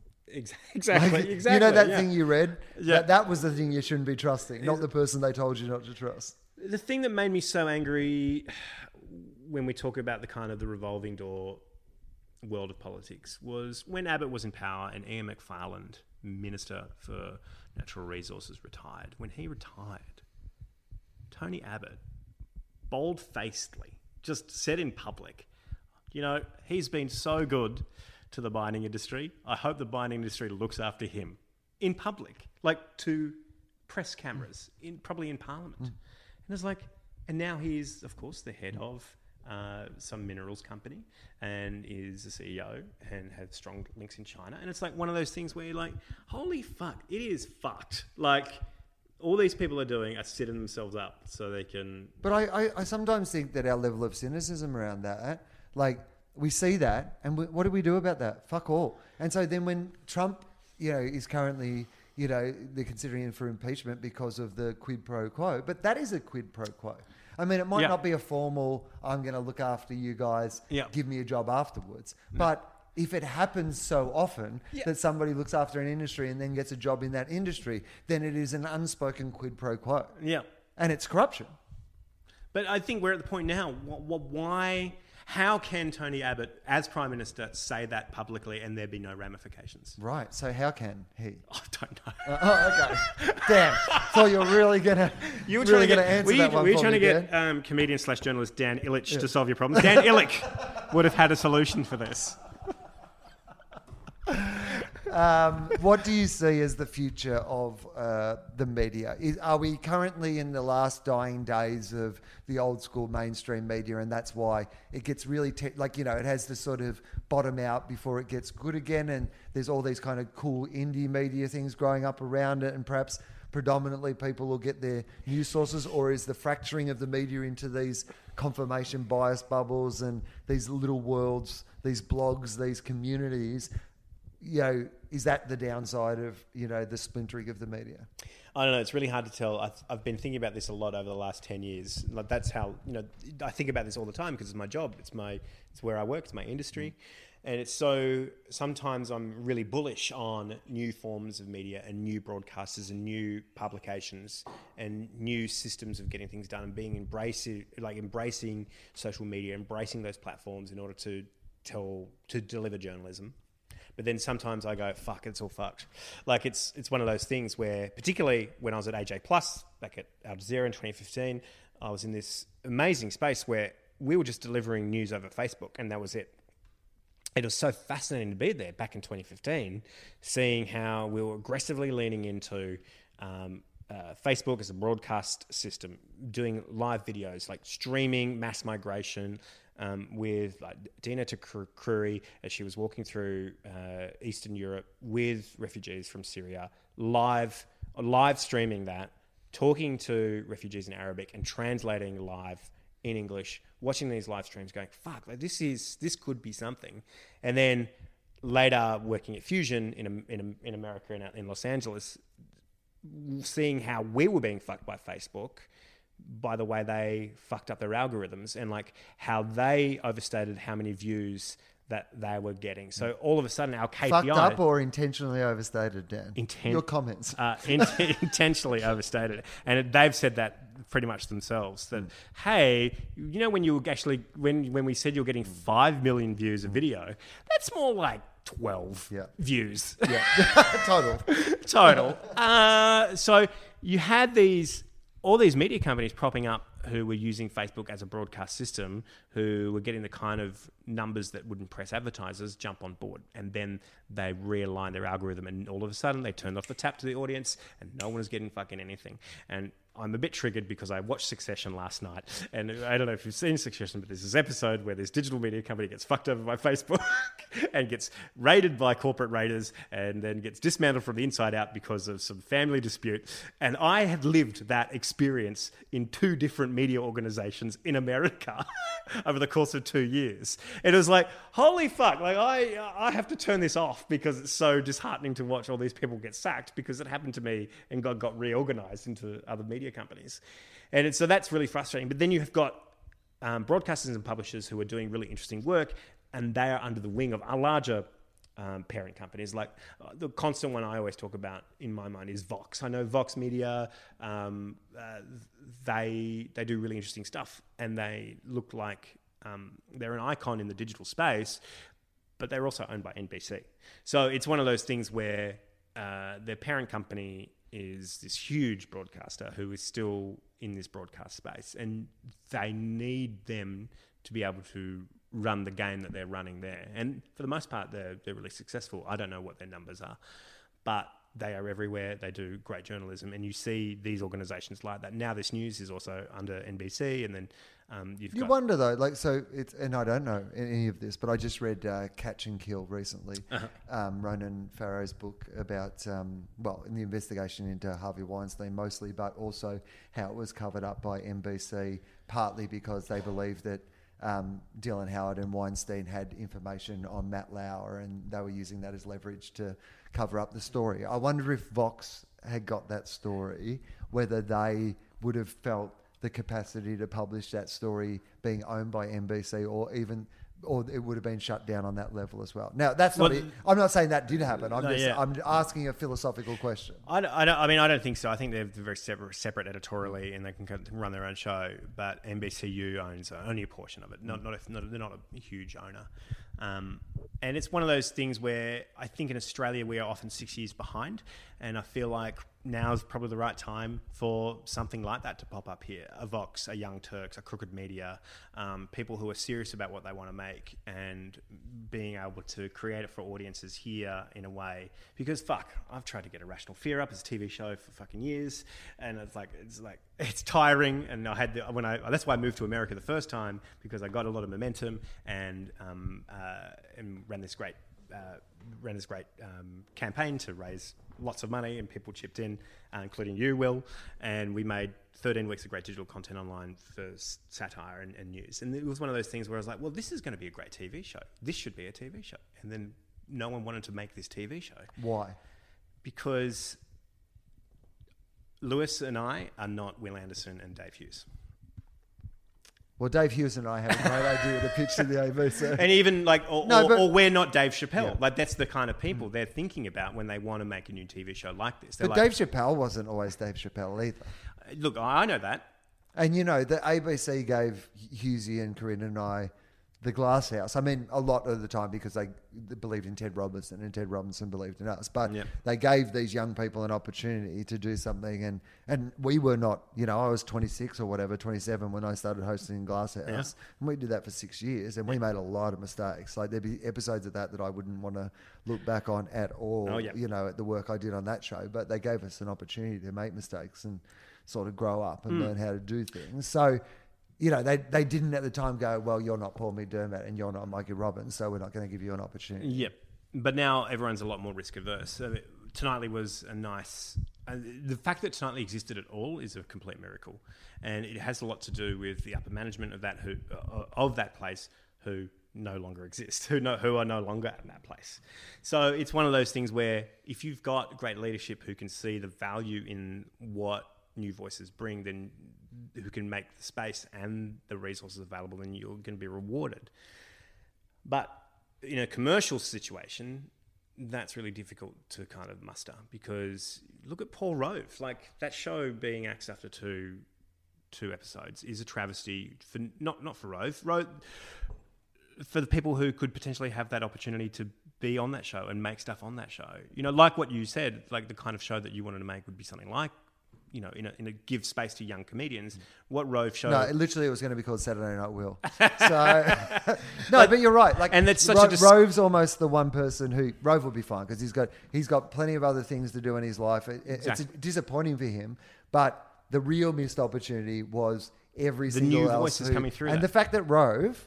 To his great credit, is somebody who loves to make a space and opportunity for new performers to come Yep. through. So, absolutely, that's the real tragedy out of Yeah, that. and then he didn't have people above him to allow him to do that, Mm. and that is uh, that is a travesty, and that is pa- bad governance. That is bad governance for your network. If you're making those decisions, if you're hampering, if you're being in a space where you're cramping creativity to the point where it can't thrive, you should see yourself out the door. You shouldn't be axing shows. Do you think it's this harsh calling out of networks that's made you unemployable? Can I just say Jeff Bezos uh, is one of my favorite billionaires? No, I don't know. I don't think so. Look, oh, fuck. I no, say I was joking. I started it. I'm not. I was joking. Well, here's the thing. Because here's the thing, Wil. Because I'm not Wil Anderson or Dave Hughes, no one gives a fuck. Anyway, it's fine. Hey, um, let me pause for a minute to stretch my back and go to the bathroom.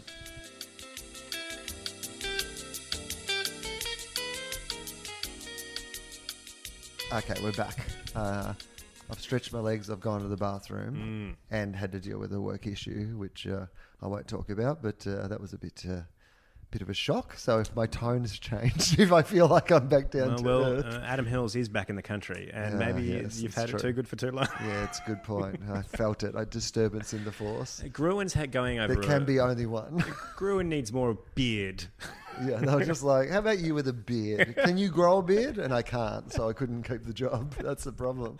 Imagine if it came down to that. We've tested beards, and beards are trending Beard- really, beards really are well in right now. And I can't. The hair on top of my head will not stop growing. I get it cut every two weeks. The hair on my face does not uh, hold up its end of the bargain. And s- somehow audiences are really digging one-footed people. We thought about losing. A Well, that I could do if I was desperate to keep hold on to my job. But You I go can't for do it. it. I can't just take hair off my head and stick it on my face. Well, I probably could actually. Uh, anyway, um, so uh, we we were ranting about the Australian media, but we can move on about from that. Yeah. Um, I want to ask you um, some of the you know more uh, philosophy standard questions. Yes. Um, the big one, of course. Uh, what do you think happens when we die? Um, I think uh, it all goes black, and uh, I I would love it that I would love the whole idea of your life flashing through your eyes to happen because I had a pretty good life. It play the hits, show real time. That's yeah, what, but just the it's hits. just the hits. I don't. I don't want it all. There's shit that I've been Uh, trying to blank out. There are parts of my I life that. I Uh, even even in reruns. Yeah. Even in reruns when it flashes before your life. it's gotta go. it's gotta go. You know, when I Uh, watch something on Netflix yeah, while Can of yeah, yeah. Um, yeah, a highlight reel. A, A highlight reel would be great. Yeah, Yeah. but from a third person. Yeah. Everything from the third person. That'd be really good. That'd Yeah, be like really- a Facebook memory style. Yeah, This is what yeah. happened in your life. Yeah, just over your shoulder, going and you go. Yeah, I was, I was fat for so long. Why? Why have I? Yeah. Anyway, just the time to just have a time to have a bit bit more regret before you before you have no more regrets. Um, I look. I, I think I think you just I think you just go. I think you just go and it's all it's all over. It's done. If you were going to have the show reel of your life, which bits would you want to go in slow motion so that you could enjoy them like more and appreciate them in a way that you didn't at the time? And which bits would you fast forward through? Really good question. I think when I proposed to my fiance, I think I would love to do that again, relive that again, um, because it was such a nice moment, and it was a real fun day, and the made the way it made me feel was just incredible. How how did it make you feel? If that's not too personal a question. Uh, just like finding my partner. um, You know, I've never met someone um, who makes me laugh as much as she does. Mainly, it's because um, I know a lot of people who make me laugh, but I don't have to spend twenty four hours with them in a day. but she's just she makes me laugh all the time and um, makes me feel extremely loved. And it's one of those things where it's like, well, I can't let this person out of my life, and to know that I've, I've to kind of have to kind of see this from from that moment onwards. You you you kind of are two different entities at that point, and then when you move forward in and commit to this relationship, it's a different feeling altogether. So yeah, anyway, I, I feel like that day was really special, and I felt. I, I cried a lot. it was uh, one of those things where I was like, "Fuck, this is really special." We're on. Uh, so anyway, here's here's what happened. Wil let me tell the story. Well, great. I, I wanted to know, but I was being too polite to ask. So I'm glad that I shut up for long enough that you decided to tell it And she's gonna hate that I told the story.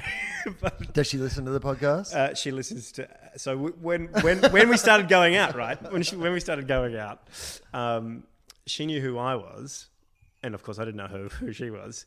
So she had listened to every podcast that I'd ever done, including ones with you Ah. and with Osha and other folks who you know we've done similar st- styles. So she would have heard the times we were on we were in your apartment in LA. Uh, the times the times you visited San Francisco uh, and we did we did stuff there, uh, which was a that was a great episode. I have was- another podcast. It's called Fofop, F O F O P. It's bit, it's on hi- hiatus at the moment, but uh, Dan did uh, several episodes of that. So if you've enjoyed today's chat and you want to go and search through some old episodes of Fofop, Yeah. uh, you can find that. There's some real interrogation. There's some great great 2015 satirical comedy in Yeah. those ones. Yeah, see what our thoughts about the world were way back in 2015. so like so, so she had kind of so she had kind of known all my anecdotes, which is you know a real shame. So I'll be like, I'm launching this on this. Oh yeah, I've heard, it. this one. Yep, heard it. So it was a real hard. It was a real hard kind of uh, test to kind of come up with new material. Okay, though, but is that? Here's what I would say about that: is every time you tell a story you've told before, for a moment, even if you're revisiting that story or reevaluating, but if you've told it a lot of times, I think that you go back to being the person that you were when that thing was happening, right? And so. the more that you tell those stories over and over, the way your brain works is that you can almost get trapped being the person you were in the story because you're repeating the story and it says to your brain, this is who I am, this is what I'm like, what this story says about me is who I am still. Being forced to move on from your stories and create new stories or share new experiences, did that help you sort of develop in the relationship? I, think? that's a really great way of putting it. I think that's that's a really great concept, and I think that's true. Yeah. So we're making our, you know, we make our, we as a couple, we make our own news stories. So trying to figure out, you know, what what we are as a team, as a as a couple, and that's that's really interesting. I like, and because my career has kind of been up and down and kind of around about. Like I've been several different people, as we've discussed in the past, with several different pronunciations. So it's it's one of those things where even my own brand identity as a performer has changed a few different times to suit the modes that I've been in. Um, anyway, it's yeah. So I think I'm I'm definitely very different to Okay, so you were going to tell me the story. Anyway, so we were gonna we were going skiing on a ski trip in New Zealand, and I had a stunt ring in my ski pants for a few days, and just waited for the right time um, to to do it. And I was, this stunt ring was like burning a hole in my pants. Um, it was from Mordor, uh, so it was very hot already. Uh, Well, it was, it was so close to home. yeah. Uh, and we were in Lake Wanaka, and we were driving uh, from Lake Wanaka, where we stayed that night, to to Treble Cone. And uh, uh, along the way, um, Kate pointed out this little beach, this pebbly beach in Lake Wanaka that was completely deserted. And she said, "Look at this beach. Let's pull over and take a photo of this amazing beach on Lake Wanaka."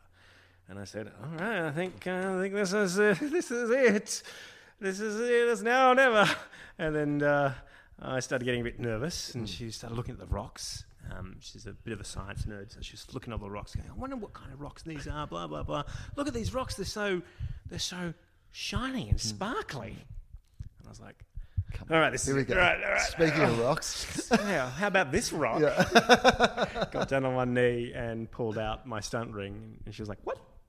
Because at that time we'd only been going out six months, Uh-huh. and uh, she said yes, and it was just great, and uh, yeah, it was just it was really special, and we just sat on that beach for probably an hour, just hanging out. Well, I like that. Did she have any sense that you know, was she genuinely surprised? Because Ge- the fact that she's pulled over to that beach, it isn't like, hey, look, I've got this picnic set up Yeah, on and- this, and like you I know, loathe, like I loathe that idea. Like, I- I'd love to watch um, engagement uh, proposals on YouTube, particularly ones that fail, Hmm. particularly ones that have gone to such great lengths to set these elaborate things up, and and the and the person says no.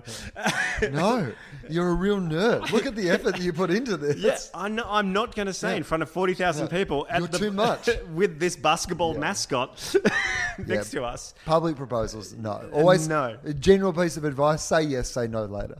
That would be my blanket policy for a public proposal. Yeah. Say yes in the Uh-huh. moment, and then immediately, the minute you're away from the crowd, say, no. no. And the reason I'm not marrying you is because you just made me do that. Yeah, exactly. Uh, th- th- That is what, and I didn't want. I didn't want to do do anything public like that because it's a very special private. I've had a event. few people propose, a couple uh, propose at shows of mine. It's not something that I love, Mm. uh, but occasionally, like people met their first date or whatever was at one of my shows, and they've been coming every year, and they'll contact me and say, "This would be really special. Could we do it?" And the process I go through to make sure that they're both cool with this, like I mean, without giving away the the moment, I will do How- so much how do you- fucking. how do you do I'll that? ask From- friends and family. I'll say who's in on this, who knows about it. You know, I'll be very clear that you know, is this not going to be a situation that you know puts her in that she's going to feel weird or awkward, like you know. And so far, and I've only done it a couple of times. My strike rate's been okay, but that's the reason I've only done it a couple of times. Is I've probably been asked ten times as many times, but I just couldn't get the mm. surety that I wasn't going to put somebody in an awkward position. Yeah, I yeah I can't imagine doing it publicly. Particularly like if you know the person and you understand that, that they'd be they would love it publicly, mm. then maybe. Yeah. but but just because I know my partner and there's just no way I was going to do that publicly, and I, there's no way I wanted to force it. To happen, and if it didn't feel right, I wasn't going to do it. But because we're in this beautiful, beautiful space uh, with this pebbly beach, with these rocks on the ground, and she's leaning down and saying, mm.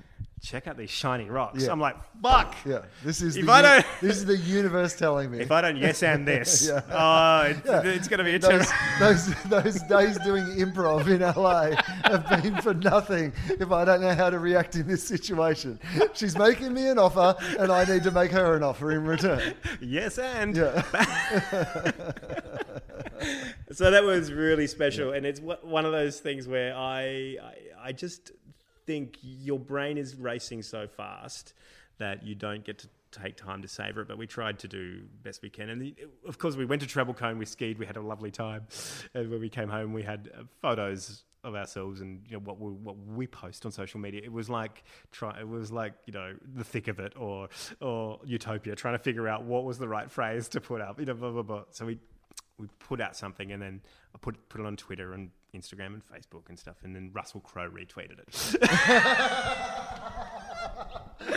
and he loves love, and to bring it full circle, he does love love. he loves love. He just Yeah. loves love, and uh, you know, Russell and I DM'd uh, for a period when I was Huge when- supporter of Australian comedy. loves Russell Crowe. comedy, loved Love Tonightly, Tonightly, yes. love Tonightly, and we were DMing over a potential sketch he may do. As the president of Australia, he wanted to like run for the president of Australia Mm. because he's not he's not an Australian citizen and he hasn't been been given the, the citizenship, which is so baffling for such a great Australian. Mm. And uh, so he he one night was DMing me line by line this sketch that he wanted to do on television, and we wrote it up. We tried to figure out ways to get him here to do it, but it just kind of fell over because we only had a few like a week or two left. On, of the show, but it would just would have been amazing to have this Trump-esque rally with Russell Crowe running for, for Australian president. I mean, I. It's so funny my journey with Russell Crowe. I've like gone from like really kind of being like amused by him. Yeah, him being a punchline because Glasshouse years in particular Of course. was at the height of you know throwing phones and reading poems at the BAFTAs and all that sort of stuff. That was kind of the most. It was also him at his peak Hollywood, Yeah. but also at his peak sort of you know stories around Russell Crowe and the mythology around Russell Crowe, and yet. As I've grown older and as I've seen how supportive he is of Australian entertainment, Australian Yeah. comedy, like the fact that he champions stuff that a lot of people aren't even watching, um, that he's genuinely a fan of those sort of things, but also that he has quite a great sense of humor himself. Like, like he can take himself seriously, absolutely, but he also can flip that. Like he does this thing where, um, and I'm fascinated by it. Um, but if somebody tweets him about like a movie of his that they loved but wasn't particularly commercially successful, uh, he will retweet it, and all he'll put up at the top is uh, one heart at a time.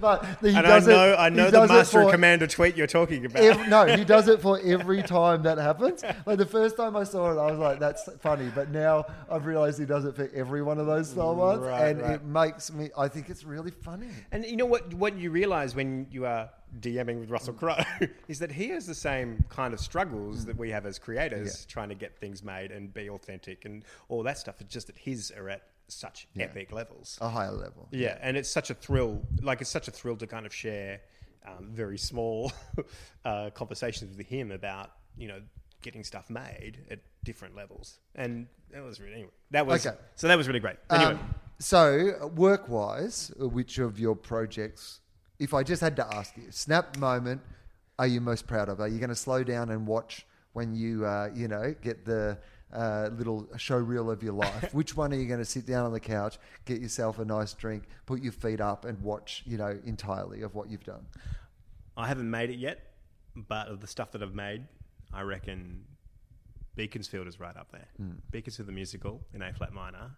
When I look back at what we made and how we made it and woo, the, the reaction around it, but then also how good it was, you know, getting five stars in the age eventually. You know, it took a long time to kind of get to that point where it was, it was, it was a critical success. I mean, going through the controversy, and we've spoken about that on other podcasts, Yeah. but going through the controversy around it, and then for it to come out of that, emerge from that as being su- such a success, and then as you've said, to see the people who were in it and made it with you go on to such great things as well. and be championed by great folks in comedy um, with it, you know, and, and journalism as well. Um, and I, I really miss him because he was such a great uh, impresario of all things comedy, particularly in, in Sydney, in the city. John Pinder was such a big fan of mine um, and always found time to have a chat and find space to make great things. So, um, yeah, I think that that was probably because I was very young. I didn't really know much then. I was just making something on a, on a whim, thinking, "Oh yeah, that would be funny. We should make it." And then it kind of went crazy.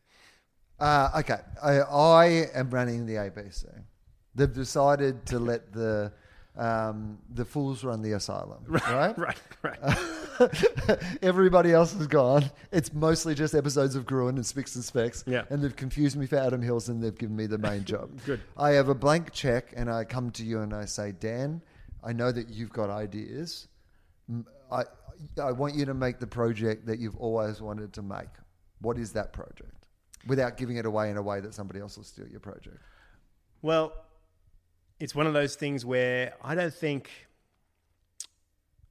they should be giving it to me now because I've had a lot of breaks.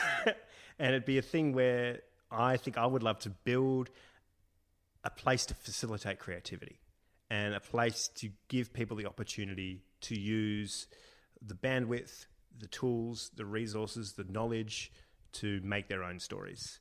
In many respects, it'd be creating a new Hungry Beast or a new Tonightly or a new uh, Irrational Fear with rotating hosts and, and, and rotating um, uh, creators to give them a platform to make mistakes, to great make great successes, and that would be a great thrill to do. And that would that that's that's exactly the thing the ABC should be doing, and that's the thing the ABC is not doing. The problem is with the ABC is that it is taxpayers' money and budgets are tight, and the media landscape is so big that it is like you know you are working on a limited budget and you can't approve everything and all those sort of things. So, what if? Because uh, I buy lotto tickets, I don't gamble. I don't. I don't gamble. I, I buy lotto tickets too, and I think if I win this thirty million dollars, well, that's going to be three feature films, a TV series. Well, so th- it's interesting you say that because the reason I buy lotto tickets is that Amy and I just like to have the fun week of, of deciding what we're going to spend the money. Right. Right? It's just a fun game. 'Cause also, I will say we are incredibly generous people when it's hypothetical. all our, a lot of charities are getting half of it, and then like all our friends are getting a good chunk of it. Family are getting looked after. it is going to be the best three weeks of your life. But my ultimate fantasy, and perhaps it isn't winning lotto, perhaps it's, um, you know, running into Mike Cannon-Brookes. Is that, is that his name? Yeah, Mike Cannon Uh, at a, because he lives in this suburb, Yeah. or nearby at least. Yeah, yeah. Um, I run into Mike Cannon-Brookes down at the beach, and I say, "You've got more money than you can ever spend in your entire life." Yeah. And I know that you're interested in shaping this country in a way that is um, to make it a better place. At the moment, you're focusing on you know the economy, uh, uh, on uh, the environment. Yeah. You know, but I think that you have bigger dreams than that. I think that you think that you want to influence this country in both you know in in environmental sense, but also in say a creative sense. You could be the you could be the patron of the next generation of creativity in this country. Help me set up a you know, a Andy Warhol style factory, Factory. but a modern take on that, where there's editing equipment and podcasting equipment and video stuff, and there's a communal space and whatever that people can, creatives can come in and use the space and work Fair with each other media. and and collaborate. You know, like I mean, it is a Silicon Valley model in some ways. In that, just get a whole bunch of creative people into a room and see what they come up with, and some of it will be monetized, hmm. and some of it probably won't. You know, but you, the, the imprint it will have on the future creativity of the country will be enormous and immense. Is Yeah. that the sort of place that you would like thriving. You know, facilitating people's oh. ideas, having sort of you know unlimited resources to make various different things and work with various different creative people. Even limited resources. Because what I'm saying is, Mike Cannon-Brookes, if you're listening to this podcast, we've given up on the ABC, I- I- and now we've gone to you. I, I would you believe I've pitched Mike Cannon-Brookes Oh, I would, yeah, actually. In retrospect, of course, I didn't think of that first. on on renewable on renewable energy content, Yeah, com- yeah. satire about renewable energy. Uh, never heard back, but it's one of those things where uh, like that would be that would be phenomenal, and it would be great to have resources to enact great productions and things like that to create Australian feature films that don't have to have a junkie in the suburbs as the main character. Mm. Like that would be really that would be really great. Um, You mean Adolf's sister, right? Junkie? Junkie Hitler? Yeah, yeah, that's Yeah. right. Yeah. Junkie.com is what I mean. Um, but yeah, it's just one of the. Yeah. Anyway, I don't know. Anyway, I've got I, I, look, I've got plenty of ideas Mm. in a slate. You know, I'd love to I'd love to make them all, but being able to find creative, being able to find the gaps to get things made is a real thrill. Like um, in many respects, this um, Riot Act uh, audio play, which which I've been making with Audible, is such a thrilling experience for us because we've slaved a year to, to write it, and now we've got to make it and to have, have something that exists when previously it didn't is a real absolute thrill and a privilege in its own right. And I acknowledge that I am privileged to be able to make it, and being paid to make it is extremely privileged. And it's and being able to do what I do, do what we do, is a privilege. I don't have to do a shit job. I just have to languish in. Sometimes in my bit- good job is shit, but Yeah, that's It's not a shit job. It's not a shit job. yeah. Um, all right. Uh, uh, so, uh, what are you most afraid of?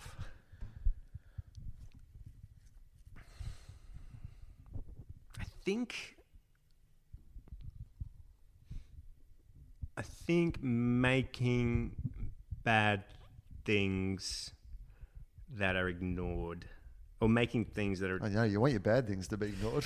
yeah you want bad things. I've made plenty of bad things. I had a Thankfully, night- they are I had a nightmare recently because they made a two-hour special, I think, about the TV show Recovery, and the worst spot of stand-up comedy I've ever done in the history of my life. And there's some bad contenders on that list. What was, the on- worst joke on that? Oh, I can't even remember what the joke was, but all I remember is the crowd were behind me.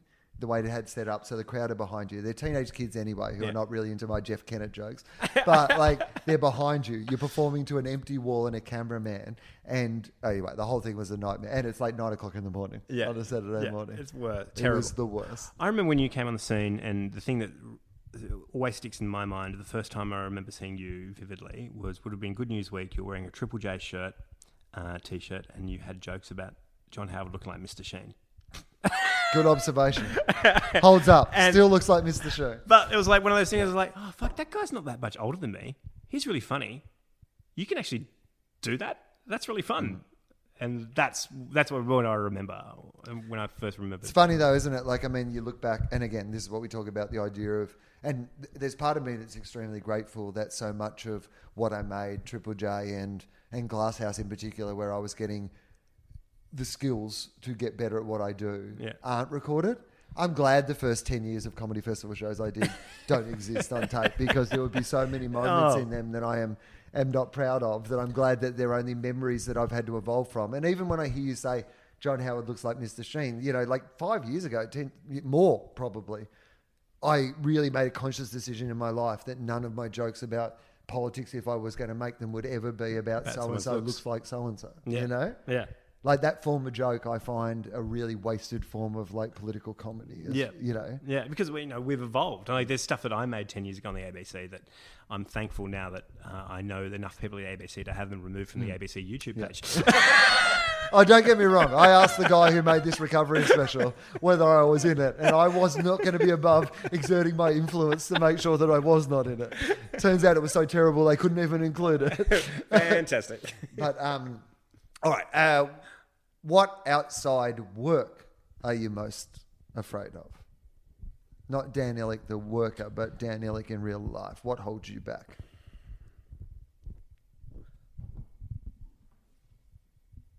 I have. I'm aware that I said Ellick twice in there, by the way. yeah, it's Ilic. Um, Yeah. um, Is uh, it? well, oh, oh, it's hard- it's hard to tell.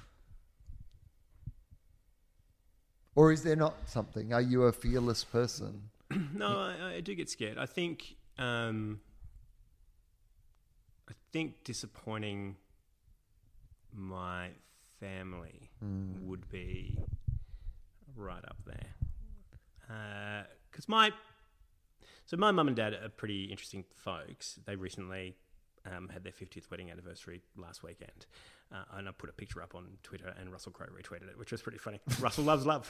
Uh, uh, but my dad is my dad's had immense trauma in his life. He's quadriplegic. He became quadriplegic when he was in his early twenties, and my mum has looked after him um, all that time since since they met. Um, they've been married fifty years, and she's still looking after him today. And dad was very successful with his work and raised four boys. Mum and dad were very successful with what they did and raised four boys and and who all have families. And it's like I'm, if I squander the opportunities that I'm given to make an impact in a positive way, or I disappoint them, that would be traumatic for me. No, I, I absolutely relate to that. because they work. I mean, they they gave Worked up so hard, They work so much. They ga- sacrifice so much. and they didn't have to have. Well, mum in particular didn't have to have the life that Mm. she has had, but she's made it really great.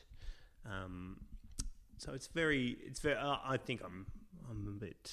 Yeah, that might be what thing. uh, do you feel like they are very proud of you, though? I think they are. I think mum mum is. I'm pretty sure dad is, but dad won't tell me. But I'm pretty sure. I'm pretty sure he is. uh, I'm pretty sure. I'm Pretty sure he is. And they love. They love it when I do boomer content. Yeah. That's their favorite thing. so they love it when I'm on the ABC. They love it when I do 702 radio. And I think I always, I think I email 702 radio asking for shifts there just so I could tell mum and dad that I've done 702.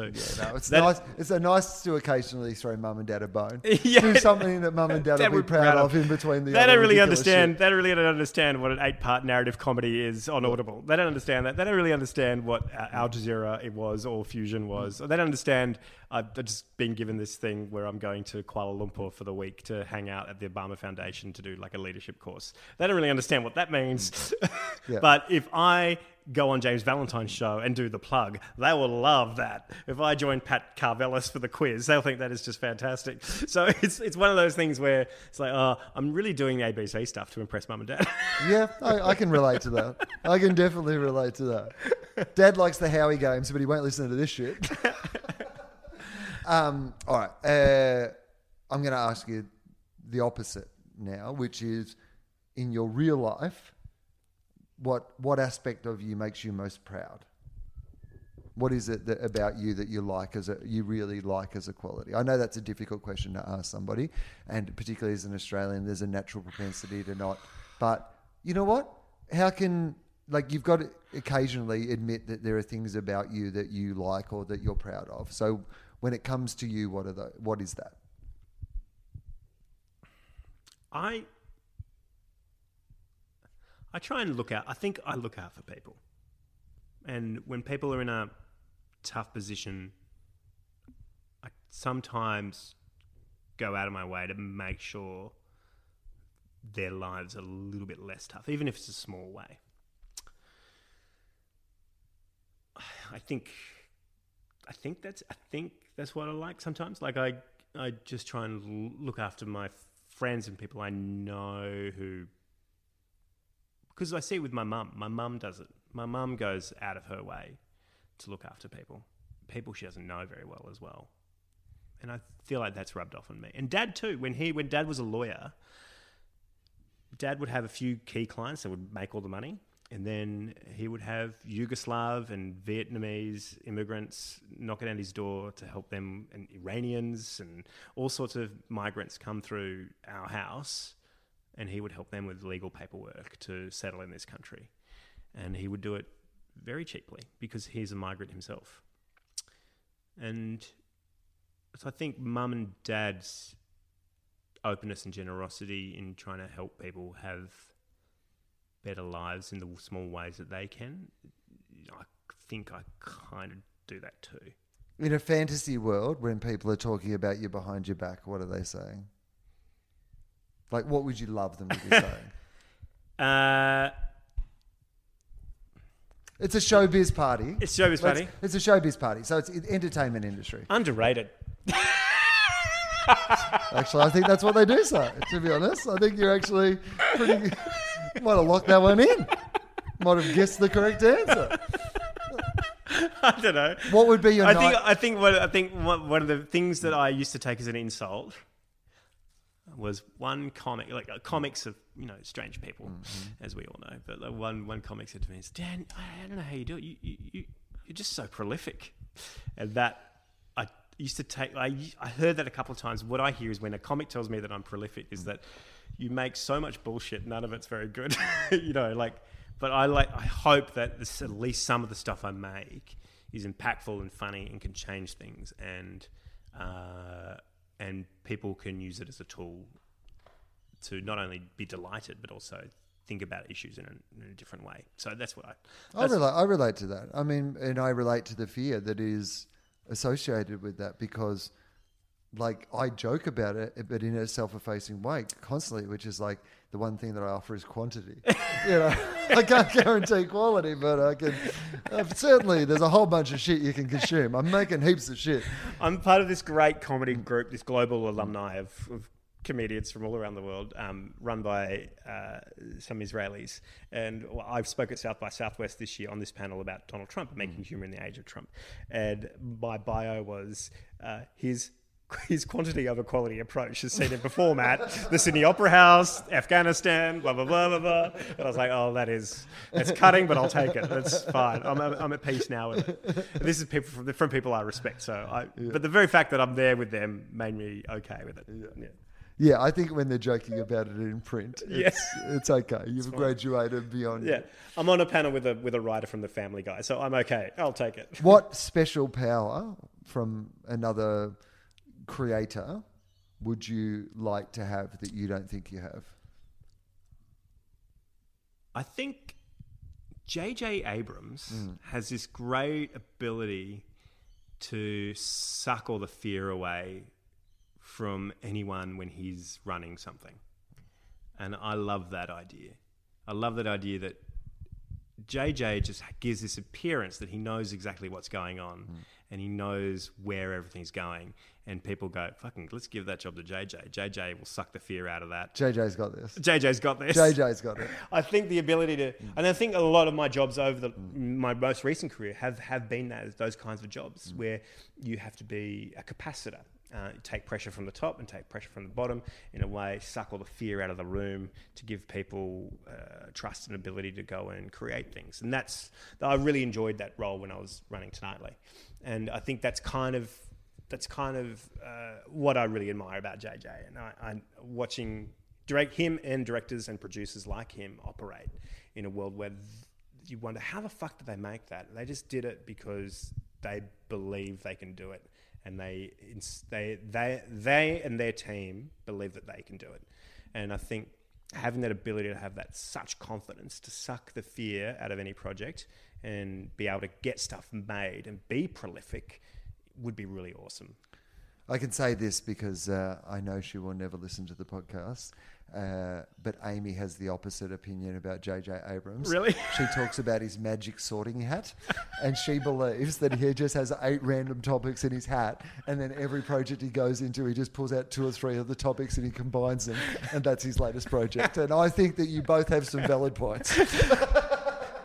well, it's like I think I think it's one of the, like every project, every big project, and every feature film. I think George Lucas said needs an insane idiot to run it. Yeah, and I think George Lucas is, is another person is very similar to JJ. And I, I say this because when JJ was wrapping up, there's a great anecdote where JJ was wrapping up. Um, uh, what was the TV show Lost? When he was mm. wrapping up Lost, and it was all kind of falling apart narratively mm. at the end there. uh, George Lucas sent him a letter saying, "It's okay, JJ. Um, people." Uh, it's okay, JJ. I made up Star Wars as mm. well. Like, just like I just made up Star Wars as well. And I was like, that is such a beautiful, truthful sentence that would give you so much joy to get it from George Lucas. Like, you know. Um, what art inspires you? So, like, when you look at you know things that you consume to be inspired to, you know, who, who do you admire? Like, you know, what people do you go, I would love to, you know, have the skill of this person, the, you know, ability of this person. Um, it doesn't have to be, you know, comedians or TV people. It could be uh, any sort of artist. Yeah. Well, like, I'm immensely jealous of people who, uh, who can do maths. Um, very, oh, very proud. Yeah, very, okay. Very, uh, oh, you'll be very impressed. Uh, yeah. I'll be very impressed if you can split a bill. But also, I can split a bill. I can do basic oh maths. my god, they're so good. Yeah. Um, I think folks whose work I'm really jealous of really inspire me. So when I see people like Chris Addison directing Veep, mm-hmm. I get really jealous. I'm like, fuck, I would love to be fucking directing Veep. Or well, you uh, know the thing about that is also though that I used to just do gigs with Chris Addison. Yeah, uh, I, so I've seen him at comedy Chris Festival. Addison's a dude my age. Yeah. who was kind of like starting out and getting like successful enough when I was starting out to like. Yep. We're guys who just did a bunch of gigs together. If I ran into Chris Addison in the street like we would catch up and say hello and kind of consider. And I watch Veep, which is one of the greatest TV shows I've ever seen in my yep. entire life, and see fucking Chris Addison at the helm of that, and I just think, good on fucking Chris Addison. Yeah, I yeah, that, that, people like that, I go, fuck, you know, I'm jealous that you get to do that. I'm I'm jealous that Armando gets to create his feature films. I'm jealous that. Um, I, I would love to be able to do those things, and that's kind of what I want to do. And that's, I think, when it when it comes down to it, that's why I'm excited about this Audible job. I keep bringing it back. It's not meant to be no, pluggy, it is, but it's uh, literally meant to be pluggy. But it's like we arranged this and we're doing this the night before the final Gruen. And the out. reason is this is coming out. the only time that I could get it out in time to put it up a week after your fucking show. So if you didn't plug it once on this entire thing, I'd be like, Dan, we could have done this fucking any time.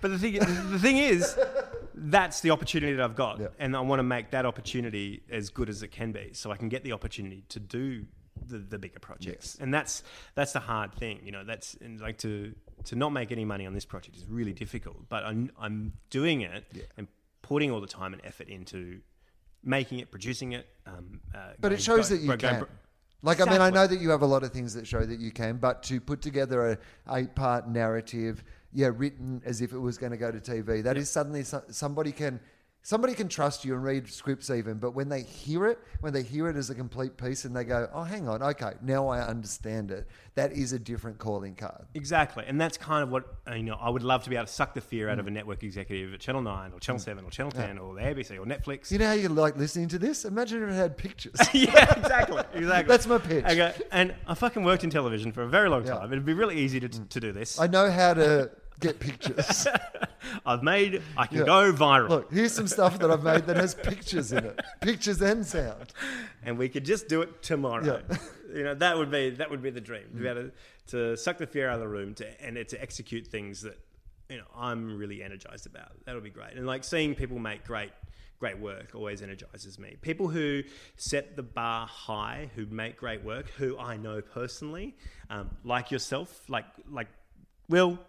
I'm a big fan, and you're you're a peer, but also a leader in what we do. And other friends like um, uh, uh, Tim Minchin is the same, and you know, watching Rebel Wilson go crazy is is is amazing, and seeing folks be able to have agency in what they're doing and take it to the next level is really inspiring. Watching Ronny Chieng fucking kick goals day after day after day. Ronny's just a great example of somebody who, I mean, you could just tell, Yeah, but he's also just made it happen. Yeah. You know, like And- he and and he goes from strength to strength. Yeah, and uh, like Eddie Perfect in in America I is know. killing it. Like that is these people who. Uh, oh, and like the Kates, the Katering girls, are so phenomenal. Like these are my peers who I've grown up with doing comedy, and seeing them succeed makes me incredibly jealous. But also makes me want to work harder and inspires me to try and get things made at that level. Yeah, jealousy doesn't have to be a Bad, bad thing. No, no. In fact, I think there's something really wonderful about occasionally being jealous of your friends because it's a recognition of a that they've done something really great and Yep. that they've done something really great that you you would like to do. Exactly. And as long as you move out of that pang of jealousy. In fact, I've talked about this with Ronny a bit on this podcast before. like in that we we both probably auditioned for the sa- like a similar role on the Daily Show around the same time. I was sending in you know a series of tapes at the same time, you know, getting auditions. So was I, blah, and blah, we all know what- we all know what happened there. there. Yeah, right. Yeah. But so initially, when he gets that job, there is a pang of jealousy from me, but it it moves out quickly of jealousy into being proud of him, and also it being inspiring to me that going, look at him and how well he's doing.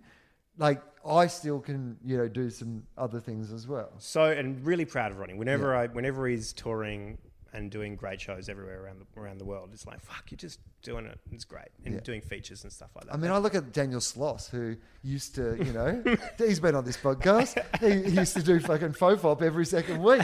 Daniel Sloss would get drunk, talk for hours. What's he on to doesn't, now? What's he he doesn't doing? have time for that now that he's got eight Netflix specials and Oh, a HBO Jesus. special, and All right. he's touring every single country in the world to sold out crowds off the back of his fucking awesome stand up.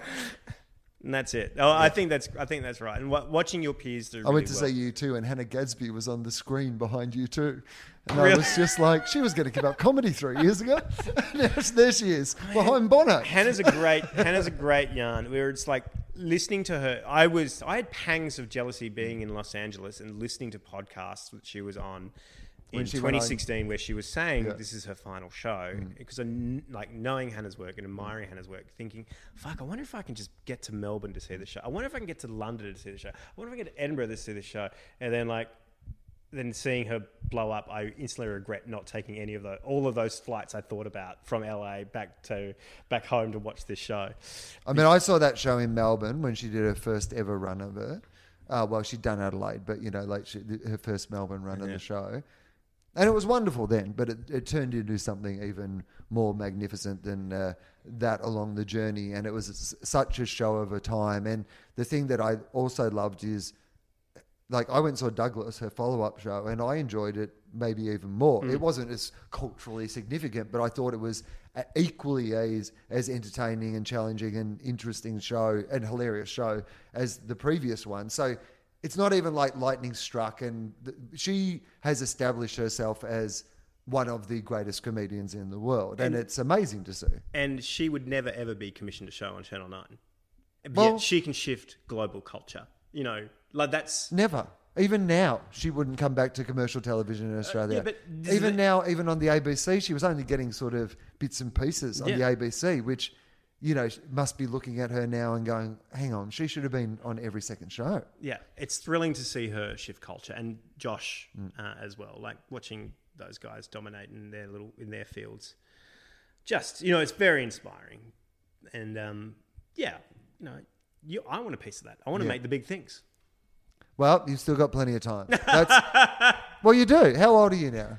Turn 38 this week. Yeah, okay. So Seinfeld, Ricky Gervais, all those guys didn't start doing their best work until their 40s. Most of their best work happened in their 40s and throughout their 40s into their 50s. Yeah. Um, you look at someone like George Carlin, he didn't become the George Carlin that we know now until into his 50s. Billy Connolly, even, like, you know, really started warming up into what we consider Billy Connolly to be, you know, late 30s, right, you know, and onwards forever, you know.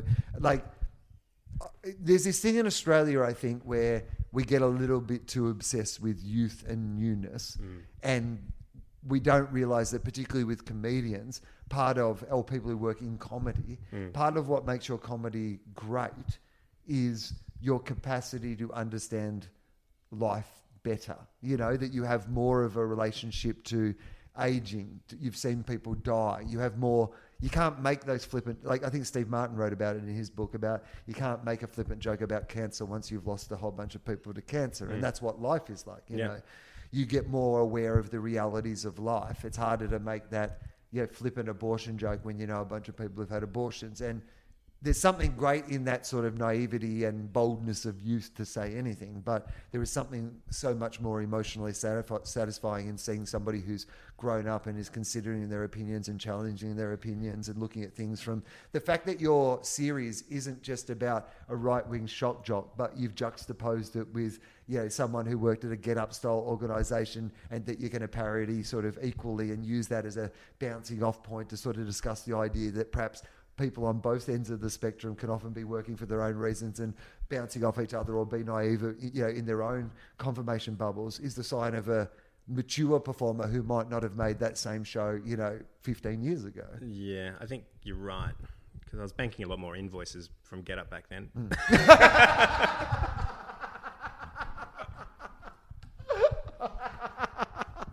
Hey Dan, this has been a pleasure. We've got to Uh, stop talking because Yeah, it's people been will be two hours. people will be bored. Yeah, no, it's, we definitely have to stop talking. Thanks, I've, Wil. I've got to, I've got to have a voice for tomorrow. Thank you, mate.